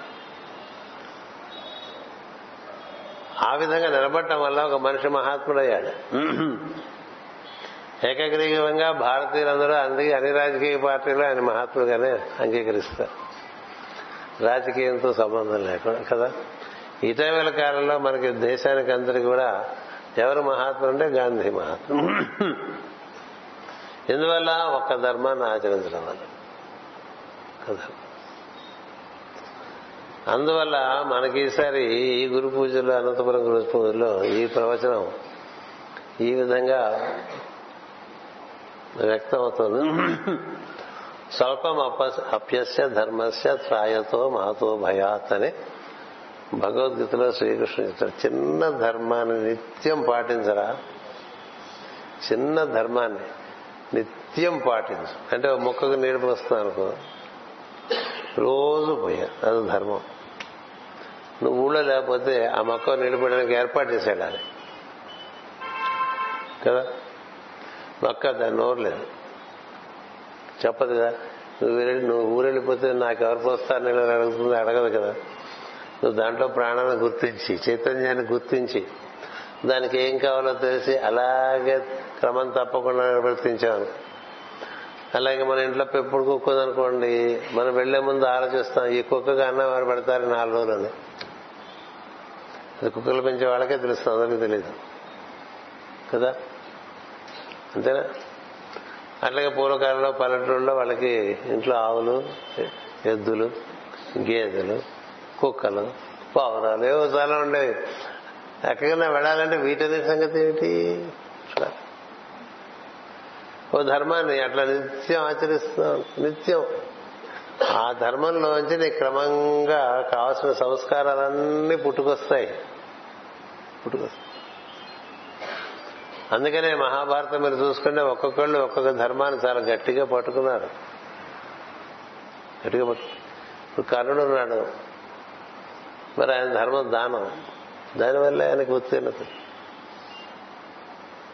ఆయన బలం అంతా దానం నుండే బలం. శాపాలు చాలా ఉన్నాయి కానీ దానం వల్ల బలం. ఎంత బలం అంటే భయపడిపోయారు పాండవులందరూ. కృష్ణుడే చెప్పాడు మీరు అనుకున్నంత సులభం కాదు. ఏం చేద్దాం అక్కడ ధర్మం నిత్యం ఆచరింపబడుతోంది. అలాంటి ధర్మం. తను తాను రక్షించుకోవడానికి తన తండ్రి ఇచ్చినట్టు కవచాలు కూడా తీసి ఇచ్చేసినటువంటి ధర్మం సామాన్య ధర్మం కాదు కదా ఎలా జయించేస్తామండి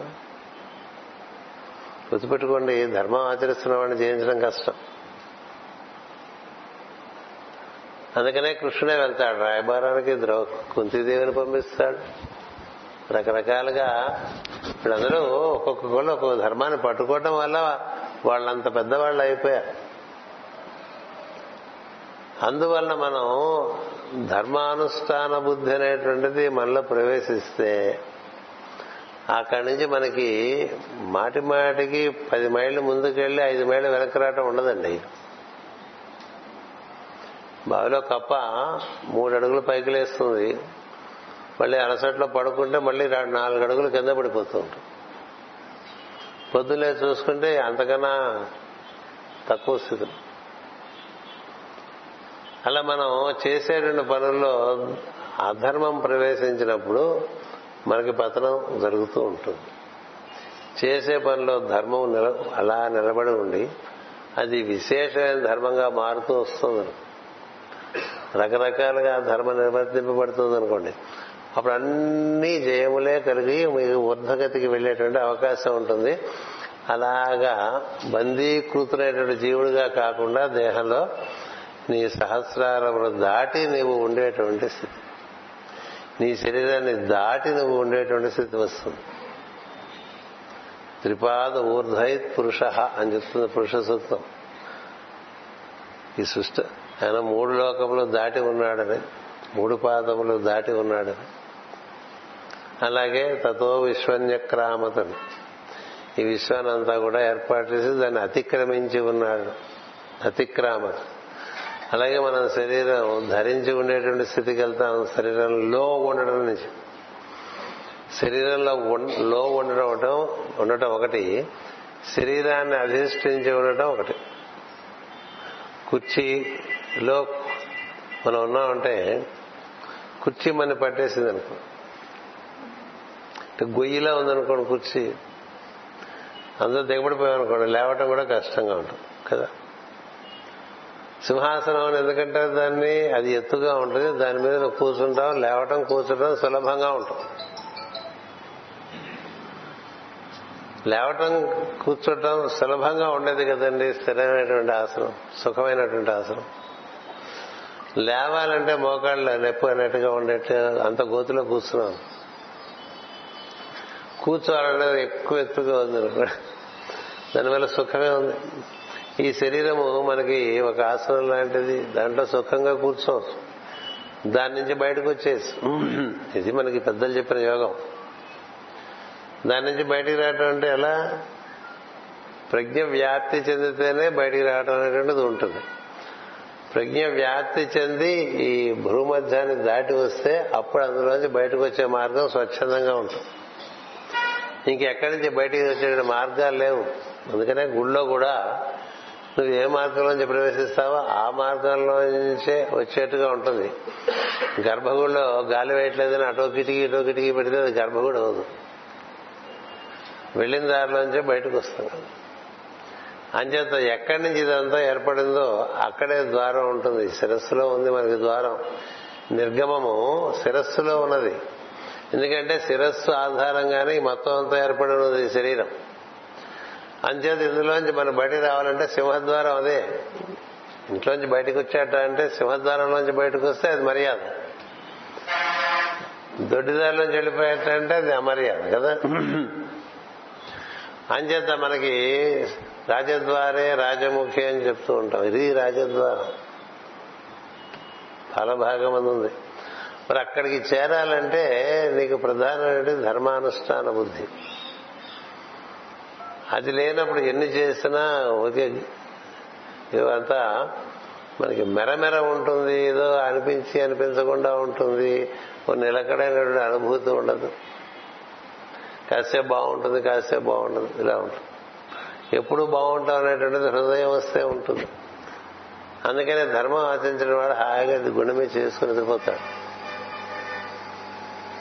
ధర్మం ఆచరిస్తున్న వ్యక్తి గుండె మీద చేయి వేసుకుని హాగేలా పడుకోగానే నిద్రపోతాడండి ఇతరులు ఎంత హంసతూలిగా తలపాలు పెట్టుకుని ఎయిర్ కండిషన్లు పెట్టుకుని మంచి పెర్ఫ్యూమరీ పెట్టుకున్నా నిద్ర పట్టదు. కదా? ఇటు పొర్లుతాడు అటు పొర్లుతాడు నానా బాధపడుతూ ఉంటాడు నిద్ర రాదు. కదా? ఎందువల్ల? నీకు లోపల ఉండేటువంటి ఒక ఆత్మతృప్తి చేత సులభంగా నిద్ర వచ్చేస్తుంది. అది కూడా చెప్తూ ఉంటారు రామాయణంలో. రాముడు ఏ రోజైతే పట్టాభిషేకం చేసుకుని చక్కగా సాయంత్రం అంతా సంబరాలు చేసుకుని రాత్రి అమ్మవారితో తన యొక్క రాజప్రసాదంలో అద్భుతంగా అనుభూతి చెందవలసిన సందర్భంలో ఆయనకి అదే రోజు వనవాసానికి ముహూర్తం ఏర్పడిపోతుంది. అలాగే తమ్ముడు తీసుకుని వనవాసంకి వచ్చేసినటువంటి రాముడు అలా ప్రవేశించేస్తాడు మనంలోకి అక్కడ ఏముంటాయి? చెట్లు ఉంటాయి. చెట్లు పుట్టలు ఉంటాయా. ఆ కింద పడ్డ ఆకులు ఉంటాయి. చిన్నప్పటి నుంచి చక్రవర్తి కుమారుడు ఎలాంటి భోగములలో పెరిగి ఉండాలి ఆయన? ఇప్పుడు ఎలా పడుకుంటాడు అనేటువంటిది లక్ష్మణుడికి చాలా ఆలోచిస్తుంది ఆలోచిస్తుంది కుహుడితో మాట్లాడుతూ మా అన్నయ్యకి ఇంట్లో ఇట్లా ఉంటుంది అట్లా ఉంటుంది. ఆయన మంచం ఇలా ఉంటుంది ఆయన పరుపు ఇట్లా ఉంటుంది. ఇటువంటి బెడ్షీట్ వేసుకుంటాడు. ఇలాంటి చల్లని గాలి వస్తుంటుంది. అందులో సుగంధములు వ్యాప్తి చెందుతూ ఉంటాయి అంత ఎత్తులో ఉంటుంది. ఇప్పుడు అలాంటి వ్యక్తి చాలా సుకుమారుడు. చాలా సుకుమారుడు. ఇప్పుడు ఇక్కడ ఇక్కడ ఎట్లా పడుకోబెడదామని మాట్లాడుతూ ఉంటాడు. మాట్లాడుతుంటే గుహుడికి మనకి అతనుండే రిసోర్సెస్ అంతా అరణ్యంలో ఉండేటువంటివి కదా. మెత్త మెత్త ఆకులు పడిపోయిన బోళ్ళు ఉంటాయి. అవన్నీ పోగేసి ఓ మెరక ప్రదేశం ఇలా పరుద్దాం. పరుపల్లే ఉంటుంది. దిండుగా పెట్టడానికి ఇంకొన్ని తెచ్చి పెడతాను వాటిని పెడితే ఆయన పడుకోవడానికి మరి అది మనం ఇక్కడ గరిష్ట స్థాయిలో చేయగలిగిన సౌకర్యం అని చెప్తాడు. సరే ఆ ప్రయత్నం చేద్దామని ఒక పక్క రాముడి పక్క చూస్తే ఆయన అప్పుడే పడుకుని నిద్రపోయి ఉంటాడు. వీళ్ళిద్దరూ ఈ సంవాదం అయిన తర్వాత అటు రాముడిని చూస్తే హాయిగా నిద్రపోతుంటాడు. ఏది? ఆ రోజు పట్టాభిషిక్తుడై చక్రవర్తి రాసినటువంటి వాడు ఆ రోజునే నార చీరలు కట్టుకుని శిఖముఖి ముడి పైకి వేసేసి అలా వచ్చేసి వచ్చిన వాడికి ఎంత టెన్షన్ ఎంత దుఃఖం ఎంత బాధ ఉంటాడు ఏహి లేదు శుభ్రంగా పడుతుంది నిద్రపోతే లక్ష్మణుడు చూసి నివ్వెరపోతాడు. ఇప్పుడు మనందరికీ పడుకోగానే నిద్ర వస్తుందా? ఎవరికి వాళ్ళు చూసుకో? ఎవరికి వాళ్ళు చూసుకోవచ్చు ఇలా పడుకుని మూడు శ్వాసలు తీయంగానే నిద్ర వచ్చేసింది అనుకోండి వాడు ఏ విధమైనటువంటి ధర్మజ్ఞానం లేనప్పుడు లోపల ఘర్షణ ఉండదు. లేకపోతే లోపల నుంచి మనకి ఘర్షణ వస్తూ ఉంటుంది. ఎందుకంటే వాచసత్య మసీమహి అని చెప్పి మనకి శ్రీ సూక్తంలో ఒక ఒక రుక్కు ఉన్నది. ప్రపంచానికి అంతా నువ్వు ఎన్నో అబద్ధాలు చెప్పి బతకచ్చు కానీ నీ లోపల వాడికి నువ్వు తెలుసుగా నువ్వు అబద్ధం నీ లోపల వాడే నేను అడుగుతాడు అబద్ధం చెప్పావు కదా అబద్ధం చెప్పు. వాడిని తప్పించుకోలేవు. వాడిని తప్పించుకోలేవు. ప్రపంచానంతా తప్పించుకోవచ్చు. కానీ లోపల అంతరాత్మన? కాన్షియన్స్ అంటాం ఇంగ్లీష్ అది చెప్తుంది ఇలా చేసావు కదా ఇలా చేసావు కదా ఇలా చేసావు కదా అని చెప్తుంది. ఓ తప్పు చేస్తే లోపల నుంచి అంతరాత్మ అడుగుతుంటుంది ఎందుకు ఇలా చేసావని దాన్నే వాళ్ళ క్రైస్తవ మతంలో డెవిల్స్ అడ్వకేట్ అని పేరు పెట్టుకున్నారు. నీ లోపలే ఉంటాడు నీకు శిక్షణ ఇచ్చేటువంటి వాడు. వాడు నువ్వు ప్రతినిత్యం ఆత్మ పరిశీలన చేత అడిగితే ఆత్మ పలుకుతుంది. అంతరాత్మ ప్రబోధం అంటుంటారు కదా. ఇప్పుడు వాడారు డెబ్బై ఏళ్ళు అనుకుంటా ఇందిరాగాంధీ గారు. అంతరాత్మ ప్రబోధాన్ని అనుసరించి ఓటేయండి అని చెప్పారు. అంతే వేశారు అందరూ ఆవిడ చేశారు. ఎందుకని అంతరాత్మ అంతా ఇందిరాగాంధీ కావాలనుకుంది. ప్రతివాడి అంతరాత్మను. మరి ఆవిడ వ్యాప్తి చెందింది తన యొక్క శక్తి చేత. అందుకని అంతరాత్మ ప్రబోధన అనుసరించి ఆవిడని మళ్ళీ మనం అందరం ఎక్కించాం. ప్రతివాడికి వాడి అంతరాత్మ ఒకటి ఉంటుంది. వాడు నిజానికి అదే బహిరాత్మ. క్షర అంటే బహిరాత్మ. అక్షర పురుషుడు అంటే అంతరాత్మ. అంతరాత్మ అడిగితే చెప్తాడు నువ్వు చేసినవన్నీ కరెక్ట్గానే ఉన్నాయా అది బయట నువ్వు మాట్లాడిన మాట కరెక్టేనా? నువ్వు చేసిన పని కరెక్టేనా? ఇవన్నీ లోపల రోజు అడుగుతూ ఉండాలండి ఆత్మసాధకుడు. ఆత్మసాధకుడు ఆత్మ అంటే తనలో ఉండేటువంటి తన యొక్క నిజస్వరూపాన్ని ఆవిష్కరిందాం అనుకునేటువంటి వాడు ప్రతినిత్యం తను తాను పరిశీలించుకుంటూ ఉండాలి. సెల్ఫ్ ఇంట్రాస్పెక్షన్ అంటూ ఉంటాం. అలా చేసుకోకపోతే ఏమవుతుందంటే అసలు మనం ఏం చేస్తున్నామో ఎక్కడికి వెళ్తున్నామో దేని ప్రయోజనం ఏమిటో తెలియకుండా ఒక గుడ్డెద్దు చెవిలో పడ్డట్టుగా తిరుగుతూ ఉంటాం అంతే. దీన శుభము లేదు దివ్య కీర్తి లేదు జగతి పుట్టి పుట్టి చచ్చి చచ్చి అని చెప్తుంది భాగవతంలో పద్యం. ఏదో ఎందుకు పుడుతున్నాడో తెలియదు ఎందుకు బతుకుతున్నాడో తెలియదు ఎందుకు మళ్ళీ ఇలా చచ్చిపోయాడో తెలియదు మళ్ళీ ఎలా వస్తాడో తెలియదు ఏమీ తెలియదు. ఎందుకట్లా? Let there be direction given from with లోపల అంతరాత్మ అడిగితే అది డైరెక్షన్ ఇస్తుంది. అనంతపురం వెళ్ళాలా ఊరికే మోసుకెళ్తున్నావా అని ప్రశ్న వేస్తే వెంటనే సమాధానం అనంతపురం వచ్చామనుకోండి లోపల అనంతపురం వెళ్దామని ఊరికే పై పైన ఉండే కోరిక లోపల నిజంగా వెళ్ళాల్సిన అవసరం ఉందా?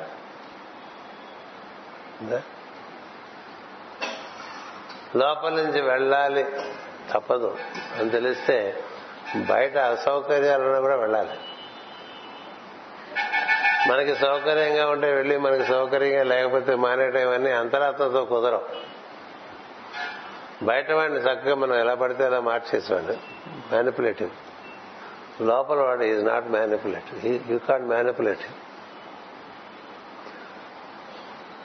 నువ్వు వెళ్ళవలసిన కర్తవ్యం ఉండి నువ్వు మానేస్తే లోపల నుంచి అలాగా వాడు తోమేస్తాడు. అంతరా నువ్వు వెళ్ళలేదు కదా నువ్వు వెళ్ళలేదు కదా నువ్వు వెళ్ళలేదు కదా అని చేయవలసిన పని చేయకుండా ఉంటే లోపల నుంచి నువ్వు చేయలేదు కదా నువ్వు ఇది చేయలేదు కదా నువ్వు ఇది చేయలేదు కదా అని చెప్తూనే ఉంటుందండి. అందుకని అంతరాత్మని బాగా మనం ప్రచోదనం చేసుకోవడానికి ప్రతినిత్యం ప్రతివాడు పొద్దునే గంట తనతో తను మాట్లాడుకోవటం అనేటువంటిది ఒకటి పెట్టుకోవాలి జీవితంలో. లేకపోతే బయట లాగేస్తుంది. బయట పంచభూతాత్మ అనేటువంటి సృష్టిలో పంచభూతముల్లో కూడు కూడున్నటువంటి జీవుడు సులభంగా ఆకర్షింపబడిపోతాడు. దేని పడితే దానికి ఆకర్షింపబడతాడు. ఇది అవసరమా అనే ప్రశ్నే ఉండదు. అందుకని నువ్వు అంతరాత్మ సంప్రదిస్తూ ఉంటే ప్రతినిత్యం నీకు ఏది చేయవలసిన పని ఏది చేయవలసిన పని కాదు. ఏది ధర్మము ఏది అధర్మము లోపల నుంచే తెలుసు. ఈ లోపల నుంచి తెలియటం అనేటువంటిది చాలా ముఖ్యం సాధకుడికి. బయట నుంచి ఎంతకాలం చెప్తారండి? చిన్నప్పుడు చిన్నపిల్లలుగా ఉన్నప్పుడు చెప్తారు. పెద్ద ఎదురా చెప్తారా? పాతికేళ్ళ తర్వాత తండ్రి కొడుకు ఏం చెప్పలేడు. ఏం చెప్తాను కదా. ఎందుకంటే చెప్తే ఏమి రాసి వస్తుందని చెప్పడం మానేస్తారు నువ్వు చేస్తున్నావా అని అడిగాడు అనుకోండి. మన ఎదుటివారికి నీతులు చెప్పడం సులభం కదా. చిన్నప్పుడైతే చెప్తాం పిల్లలకి ఇలా ఉండండి ఇలా ఉండండి ఇలా ఉండండి అని. వాడు పెద్దదిగా చెప్తే చిన్నప్పుడు ఇదేగా చెప్పావు అంటాడు అంతే. ఎప్పుడు ఆపేస్తాయి చెప్పడం అని అంటాడు. ఎందుకు అనిపించకూడదు లోపల నీ అంతరాత్మ అడుగు నువ్వేం చేయాలి? లోపల నుంచి నువ్వేం చేయాలో నీకు తెలిస్తే ఇంక నీ జీవితం చాలా నీ మార్గం నీకు సులభంగా ఉంటుంది. వాడు చెప్పింది వీడు చెప్పింది ఓ బోల్డ్ మంది బోల్డ్ ఎవరేం చెప్పినా ఇంకా నీకు తెలుసు నీకు లోపల అంతరాత్మ ప్రబోధం. దాన్ని అనుసరించి వెళ్ళిపోతావు. అందుకనే పరశురాముడుతో భీష్ముడు అలా ఉన్నాడు. అందుకనే యుధిష్ఠుడు అలా ఉన్నాడు. అందుకని నీకు లోపల దైవం ఉన్నాడు. ఈశ్వరుడు నీ నేను అధిష్ఠించి ఉన్నాడు. నీ ఉన్నావు నీ బాహ్యమైన పరిస్థితులు ఉన్నాయి. మూడు ఉన్నాయి మనలో. మూడు స్థితులు. ఈ బయట మారిపోయే ప్రపంచంలో మారిపోయే జీవితం ఒకటి ఉంటుంది. అది కాక అక్షరమైనటువంటి మరొక జీవితం మనకి శాశ్వతంగా జన్మ జన్మలకి మనం పొందుతున్న అనుభూతి పరంగా ఒకడున్నాడు వాడు మనం అక్షరుడు. ఈ అక్షరుడు అక్షరుడు ఇద్దరిని అధిష్ఠించి పురుషోత్తముడు ఉన్నాడు. అంచేత నీవు అక్షరుడుగా నీ క్షరమైనటువంటి నీ జీవితంతో నువ్వు ప్రతినిత్యం పరిశీలించుకుంటూ ప్రవర్తిస్తున్నావు. అప్పుడు ధర్మాన్ని తప్పే అవకాశం చాలా తక్కువ ఉంటుంది. చాలా. అది అన్ని విషయములకు క్రమంగా ధర్మం ప్రసరిస్తుంది. దేహ ధర్మాలు ఉంటాయి వాటిని పాటిస్తాం.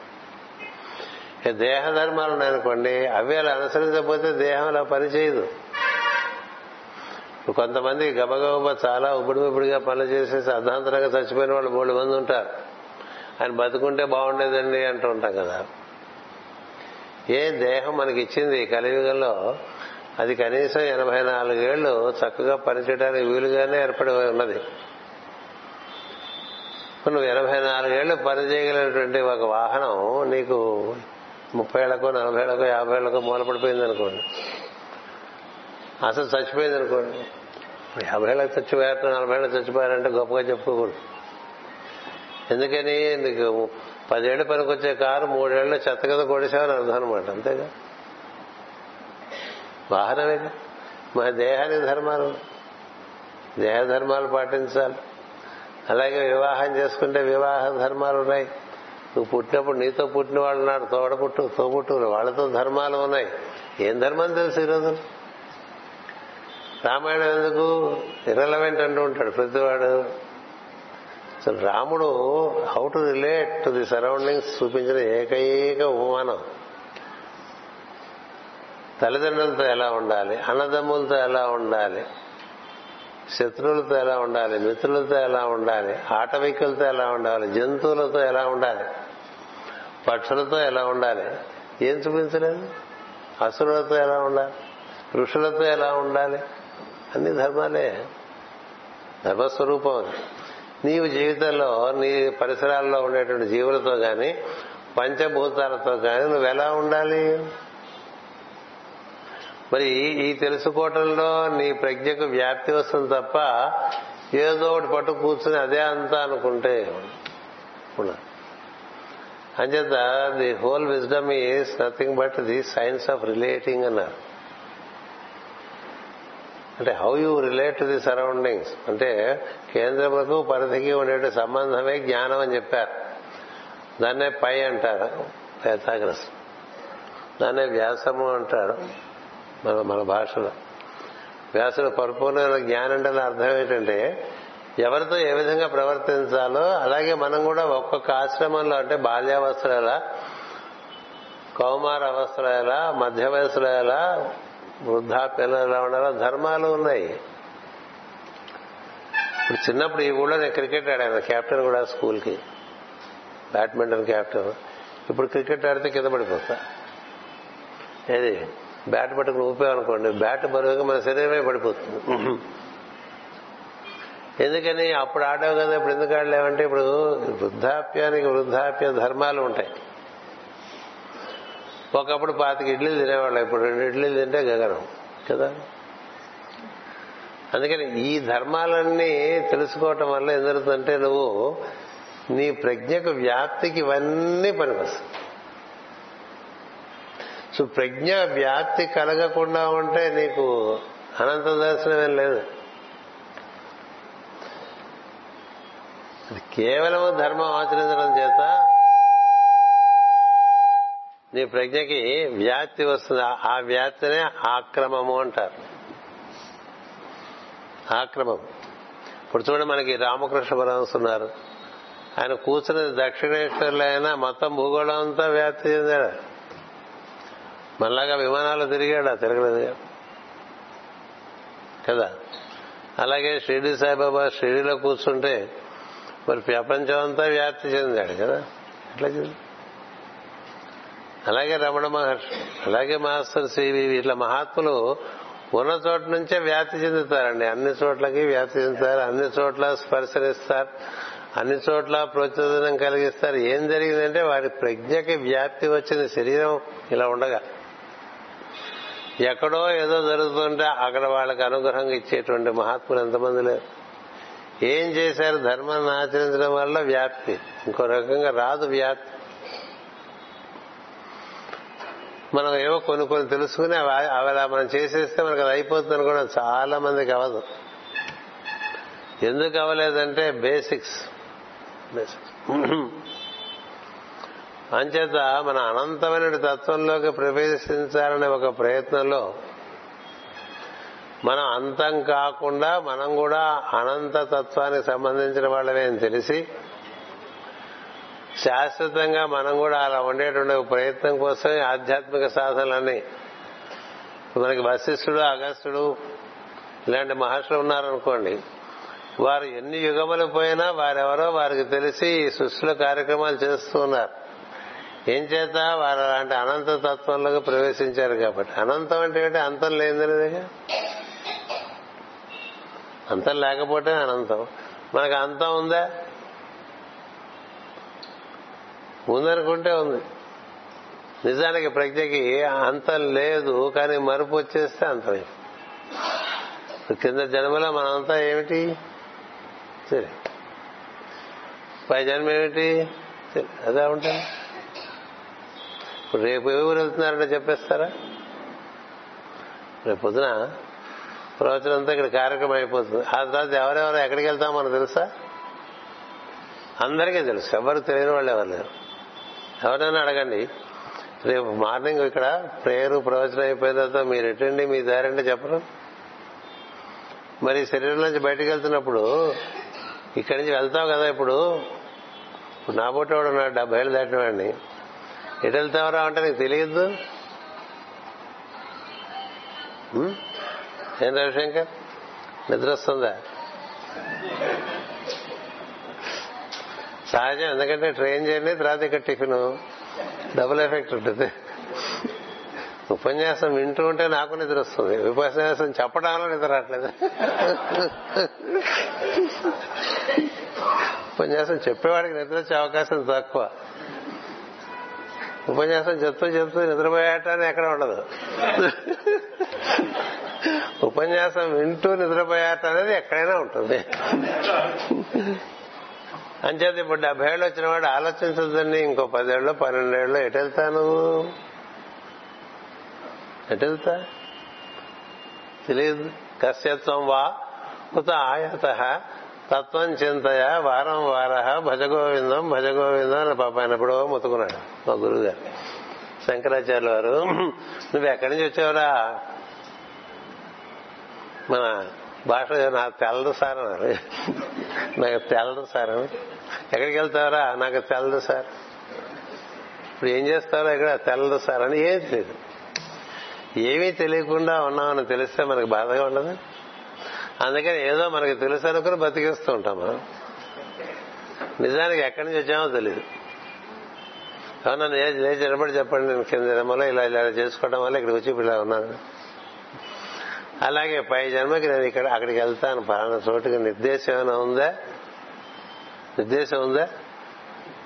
అసలు ఆలోచన లేదు. అది ఆశ్చర్యం. శంకరాచార్య వారు ఎప్పుడో చెప్పేశారు కదండి అవన్నీ మనకి ఎందుకండి ఇప్పుడు అంటాడు. ప్రకృతి జీన్ ప్యాంట్ వేసేసుకుని. ఈ జీన్ ప్యాంట్ వేసుకో తప్ప నేను ఎప్పుడు అన్ను నాకు కూడా ఇష్టమే. వేసుకోవడానికి వీలు పడక వేసుకోవట్లేదు. కాకపోతే అంటే నువ్వు ఎక్కడి నుంచి వచ్చావు నీకు తెలియదు కశ్యత్వం వా కుత ఆయాత. ఎక్కడ కశ్యత్వం ఎడిపోతాం కుత ఆయాత ఎక్కడి నుంచి వచ్చాం? విశాఖపట్నం నుంచి వచ్చా? ఎక్కడికి వచ్చావు? అనంతపురం వచ్చావు? రేపు ఎక్కడికి వెళ్తావు? బళ్ళారు వెళ్తావు? అని తెలుసుంటలేదు తెలుస్తుంది కదా. అంత నిర్దిష్టంగా తెలుసుంటుందండి. ఈ జ్ఞానంలో ఉండేవాడికి. అది చెప్తున్నారు పెద్దలు. మరి దానికోసం కృషి ఉండాలి. కృషి ఉండాలి. ఆ కృషికి ఈసారి మనకి అనంతపురంలో మనకి ప్రవచనం ద్వారా బాగా ఆవిష్కరింపబడుతున్నట్టు ఏంటంటే at any cost I shall follow ధర్మం. ధర్మం అనే పదానికి ఇంకో భాషలో ఇంకొక పదం లేదు. తెలుసా? కొన్ని కొన్ని పదాలకి ఇతర భాషల్లో సరైనటువంటి తర్జుమా లేదు. అనువాదం లేదు. అనువాదం అంటే తెలుగు. తర్జుమా అంటే ఉరుదు.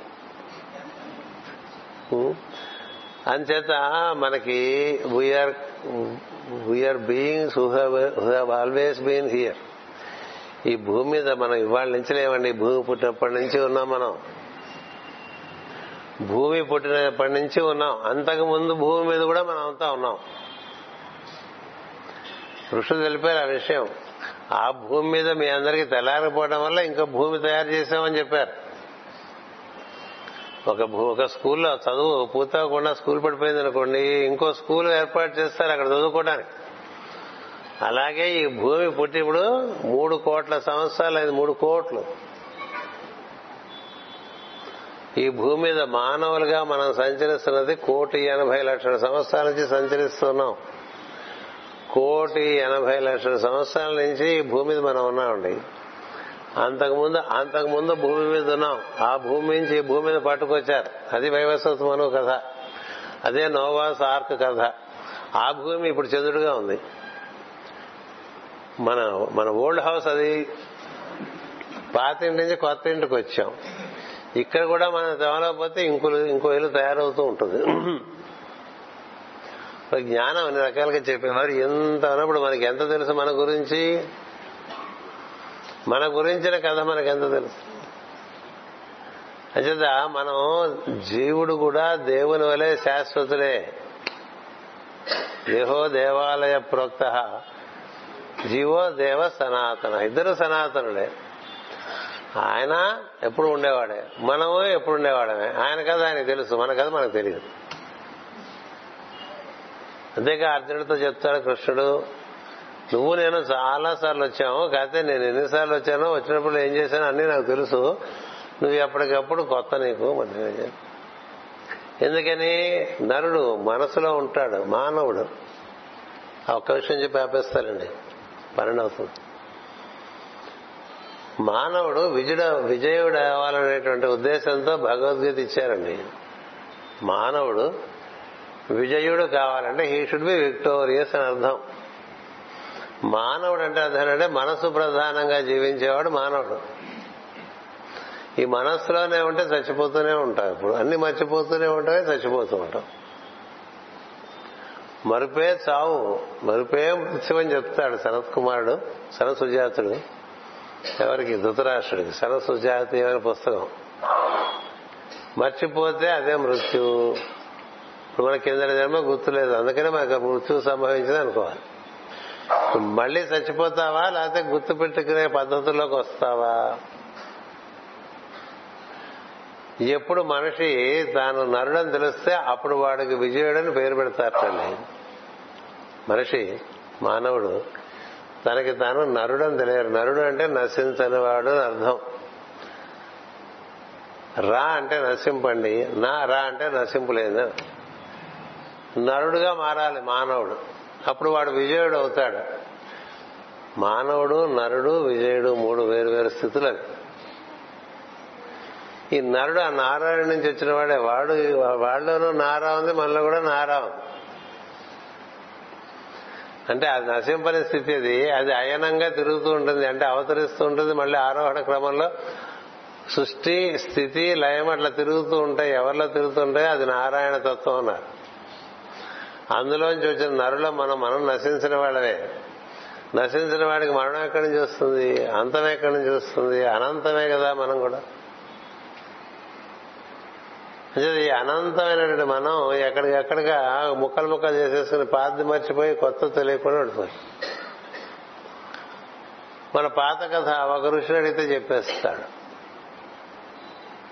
ఋషిని అడిగితే పాత కథ.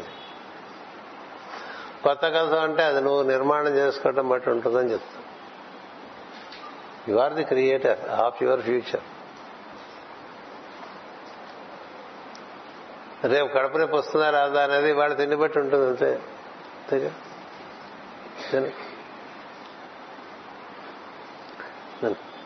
నిన్న మేమంతా మధ్యాహ్నం తిని రాత్రి తిని ఎటు కదలకుండా అలా ఉండిపోవటం వల్ల పొద్దున బయటపడంగానే అమ్మాయి అనిపించింది మాకు. కదా? అలా మనకి మన కథ మననే రాసుకోమన్నారండి. ఎంత స్వతంత్రత ఉందో. అందువలన చెప్పొచ్చేది అంటే మనం letters move from mind in the heart అంటే దానికి ఒక్కటే ఒక నిచ్చెన ఉంది. ఒకే ఒక లిఫ్ట్ ఉంది. అదే ధర్మం. అది ఆచరించిన వాడికి నశింపు లేదు. వాడు అలా పోతూనే ఉంటాడు. అంతకంతకి అంతకంతకే అంతకంతకి అంతకంతకే. వ్యాప్తి చెందుతాడు అందుకనే ధర్మాన్ని ఏ విధంగా నిర్వర్తించాలని చెప్పేవే మహాభారతము రామాయణం అనే ఇతిహాసములు. రాముడు పరిపూర్ణంగా ధర్మాన్ని నిర్వర్తించి చూపించాడు. యుధిష్ఠుడు అదే విధంగా నిర్వర్తించి చూపించాడు. మహాభారతంలో పాండవుల అర్జునుడు కాదు కథానాయకుడు యుధిష్ఠుడే కథానాయకుడు. కానీ ఎక్కువ మనకి ఏంటంటే ఏది గొప్పగా ఉంటే దాని వెంట పడిపోయేది మనసు. మనసు గొప్ప విషయాలు వెంట పడిపోతూ ఉంటుంది. మనకి సినిమాల్లో కూడా అర్జునుడిని భీముడిని చూపించినంత ధర్మరాజును చూపించరు. ఆ నటుడు కూడా అలాగే ఏడతారు కదా? ఎన్టీఆర్ ఎప్పుడు ధర్మరాజు వేషం వేసింది ఎక్కడ లేదు. ఆయన భీముడు వేశాడు అర్జునుడు వేశాడు. ధర్మరాజు ఎందుకు వెళ్ళే ఎందుకు వేయలేదంటే ఆయన ఆయనది ఉంది ఏ పాత్ర ఇస్తే ఆ పాత్ర వేస్తాడు. పాత్ర ధారణ చేసేప్పుడు ధరింప చేసే దర్శకులు నిర్మాతలు ఉండాలి వాళ్ళకి తెలియాలిగా ఎంతటి ధర్మరాజు? ఎంతటి ధర్మరాజు తెలియదు. మళ్ళీ పద్యం ఉంటుంది ఎంతటి ధర్మరాజు అంటే అంచేత ఈ రెండు ఇతిహాసంలో మనకు చూపించేది ధర్మం. దానికి మనం కన్సెషన్ ఇవ్వకుండా ముందుకెళ్తూ ఉంటే అన్ని బాగుంటుంది అందులోంచి మనకి త్యాగబుద్ధి కూడా వచ్చేస్తుంది.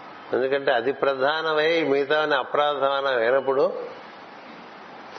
అన్నదమ్ములు పోటాడుకుంటున్నారండి. మన హైదరాబాద్లో వచ్చాడు తమ్ముడు అన్నయ్య ఎక్కువ వాటా నాకు ఇవ్వు తక్కువ వాటాను తీసుకోమని చెప్పాడు అని ఇంతకుముందు ఒకసారి చెప్పాడు.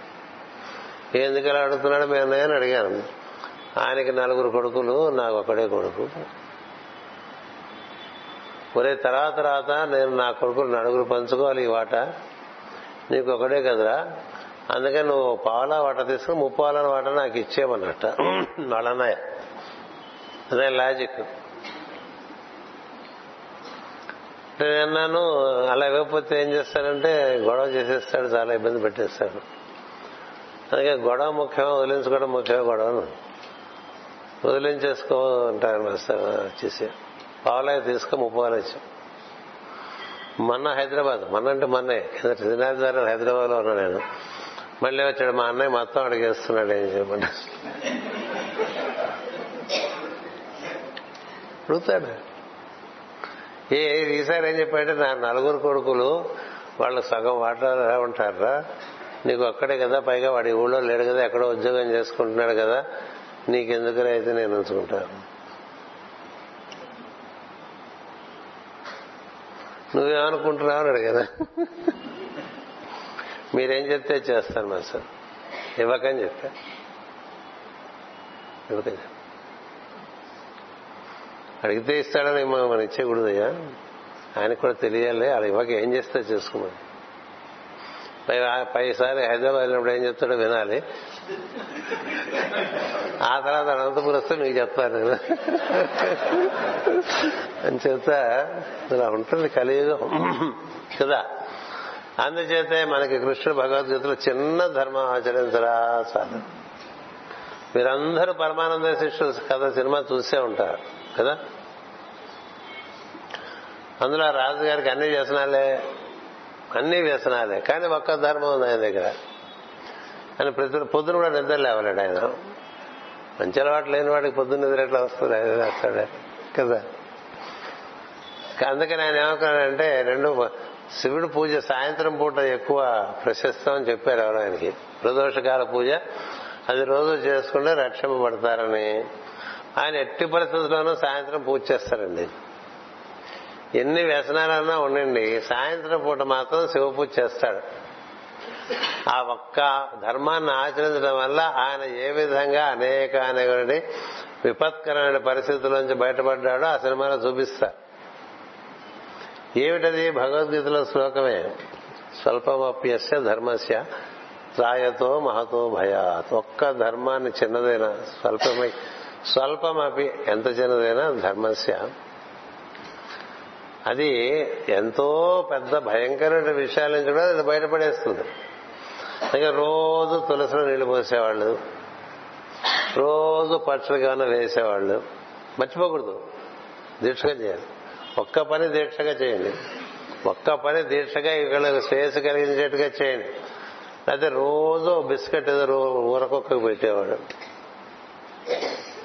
ఇంటి కుక్క అంటే మన కాపలా కాస్తని పెట్టేట్టుగా ఉంటుంది కదా. అలా కాకుండా కమర్షియల్ వాల్యూ ఉండకూడదు. అలా కాకుండా ఒక్కటి చేశారనుకోండి. అయితే రోజు ఒక బిచ్చగాడికి ఒక రూపాయి.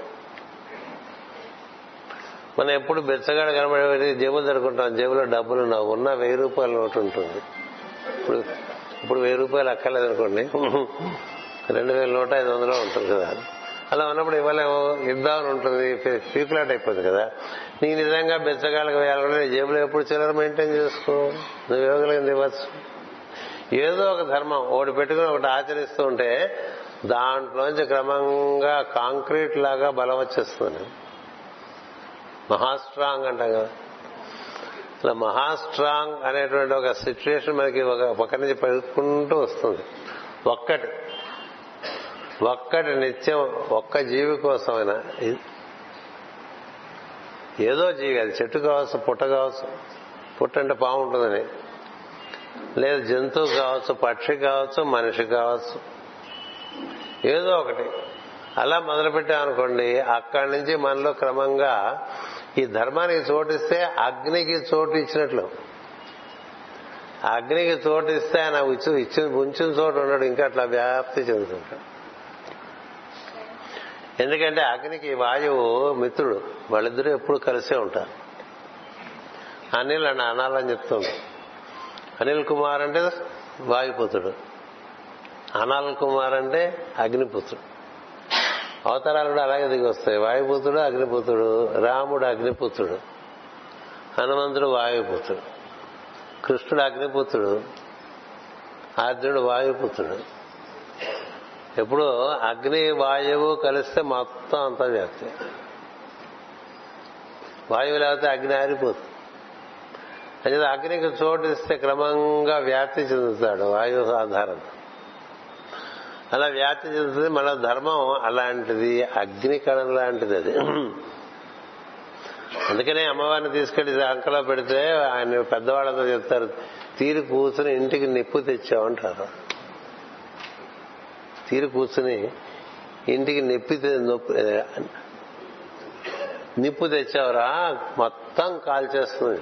కాల్చేస్తుంది మొత్తం కాదు అలా మనకి ఒక ధర్మాన్ని తెచ్చి మనం లోపల పెట్టుకున్నాం అనుకోండి అది మొత్తం మనలో ఉండేటువంటి అన్నిటినీ శుద్ధి చేసేస్తుంది. అగ్నిచేత సంస్కరింపబడితే ఇంకా మిగిలిందంతా విభూతే. అందువల్ల మనం వ్యాప్తి చెందటానికి ధర్మం ఆధారంగా మనకి మన గ్రంథాలన్నీ చెప్తూ ఉన్నాయి మన పెద్దలందరూ అలా ఆచరించి చూపించారు ధర్మాన్ని. మనం కూడా మనకి మనకి చేతనైందే పెద్ద పెద్ద ముందే ఎత్తేసుకోకూడదు. అది రజోగుణ దోషం చేత చేయలేనివన్నీ ఎత్తుకుని చేయలేక బాధపడతారు. చెయ్యగలిగిన దాంతో దాంతో మొదలు పెడితే అక్కడి నుంచి క్రమంగా అదే వ్యాప్తి చేస్తుంది. నీకు కావాల్సిన శక్తి సామర్థ్యాలు ఇస్తుంది. ఇంకొంచెం పెంచుకుంటూ చేసుకుంటావు చివరికి అది నీ జీవితం అంతా దానంతో నిండిపోతుంది. అప్పుడు నీకు తపస్సు బాగుంది. ప్రార్థన కూర్చుని కళ్ళు మూసుకుని అలా మనం ఓ మనం అనుకోండి. అది ఎలా ఊర్ధముఖంగా వెళ్ళి వెలుగు లోకాలకు వెళ్ళే అవకాశం ఏర్పడుతుంది. అందుకని బయట ప్రవర్తన మార్చుకోకుండా ఊరికే ఓంకారాలు చేసినా ప్రార్థనలు చేసినా ఏం జరగదు. బయట నీ జీవితం పది మందికి వినియోగకరంగా ఉండాలి. నీ వల్ల పది మంది బతకాలి. పది మందికి శ్రేయస్సు కలగాలి. దానికి అహర్నిశలు బయట కృషి చేస్తూ లోపల మనం ఆరాధన చేసుకుంటే అది ఎలా గబగబ గబగబ గబ చక్కగా ఒక ఇవాళ లోపల అనంతపురంలోకి వస్తుంటే మొట్టమొదటి కనబడ్డ ఇంటి పేరు అలా చూస్తూ ఉంటారు. గరుజ గరుడ రాజ నిలయం అని ఉందండి మొట్టమొదటి నాకు కనబడదు. ఓహో. గరుడ రాజ నిలయం. గరుత్మంతుడు అంటే ఏడు లోకాల్లోకి వ్యవహరించగలిగినటువంటి ప్రజ్ఞ గరుత్మంతుడి ప్రజ్ఞ. మనం కూడా మనలో ఉండే ఏడు లోకాల్లోకి ప్రవేశించవచ్చు. ప్రవేశించాలంటే దానికి ఒక ప్రాతిపదిక ఉన్నది. ఆ ప్రాతిపదిక ఇప్పుడు మనం చెప్పుకున్నాం. అలా ఆ ప్రాతిపదిక గట్టిగా ఉన్నప్పుడు తర్వాత మనం ఏం చేయదనేది సాయంత్రం చెప్పుకుందాం. స్వస్తి ప్రజాభ్య పరిపాలయంతాం న్యాయేన మార్గేణ మహిమహేషా. ఓ బ్రాహ్మణేభ్య శుభమస్తు నిత్యం. లోకా సమస్త సుఖినో భవంతు. లోకా సమస్త సుఖినో భవంతు. లోకా సమస్త సుఖినో భవంతు. ఓం శాంతి శాంతి శాంతి.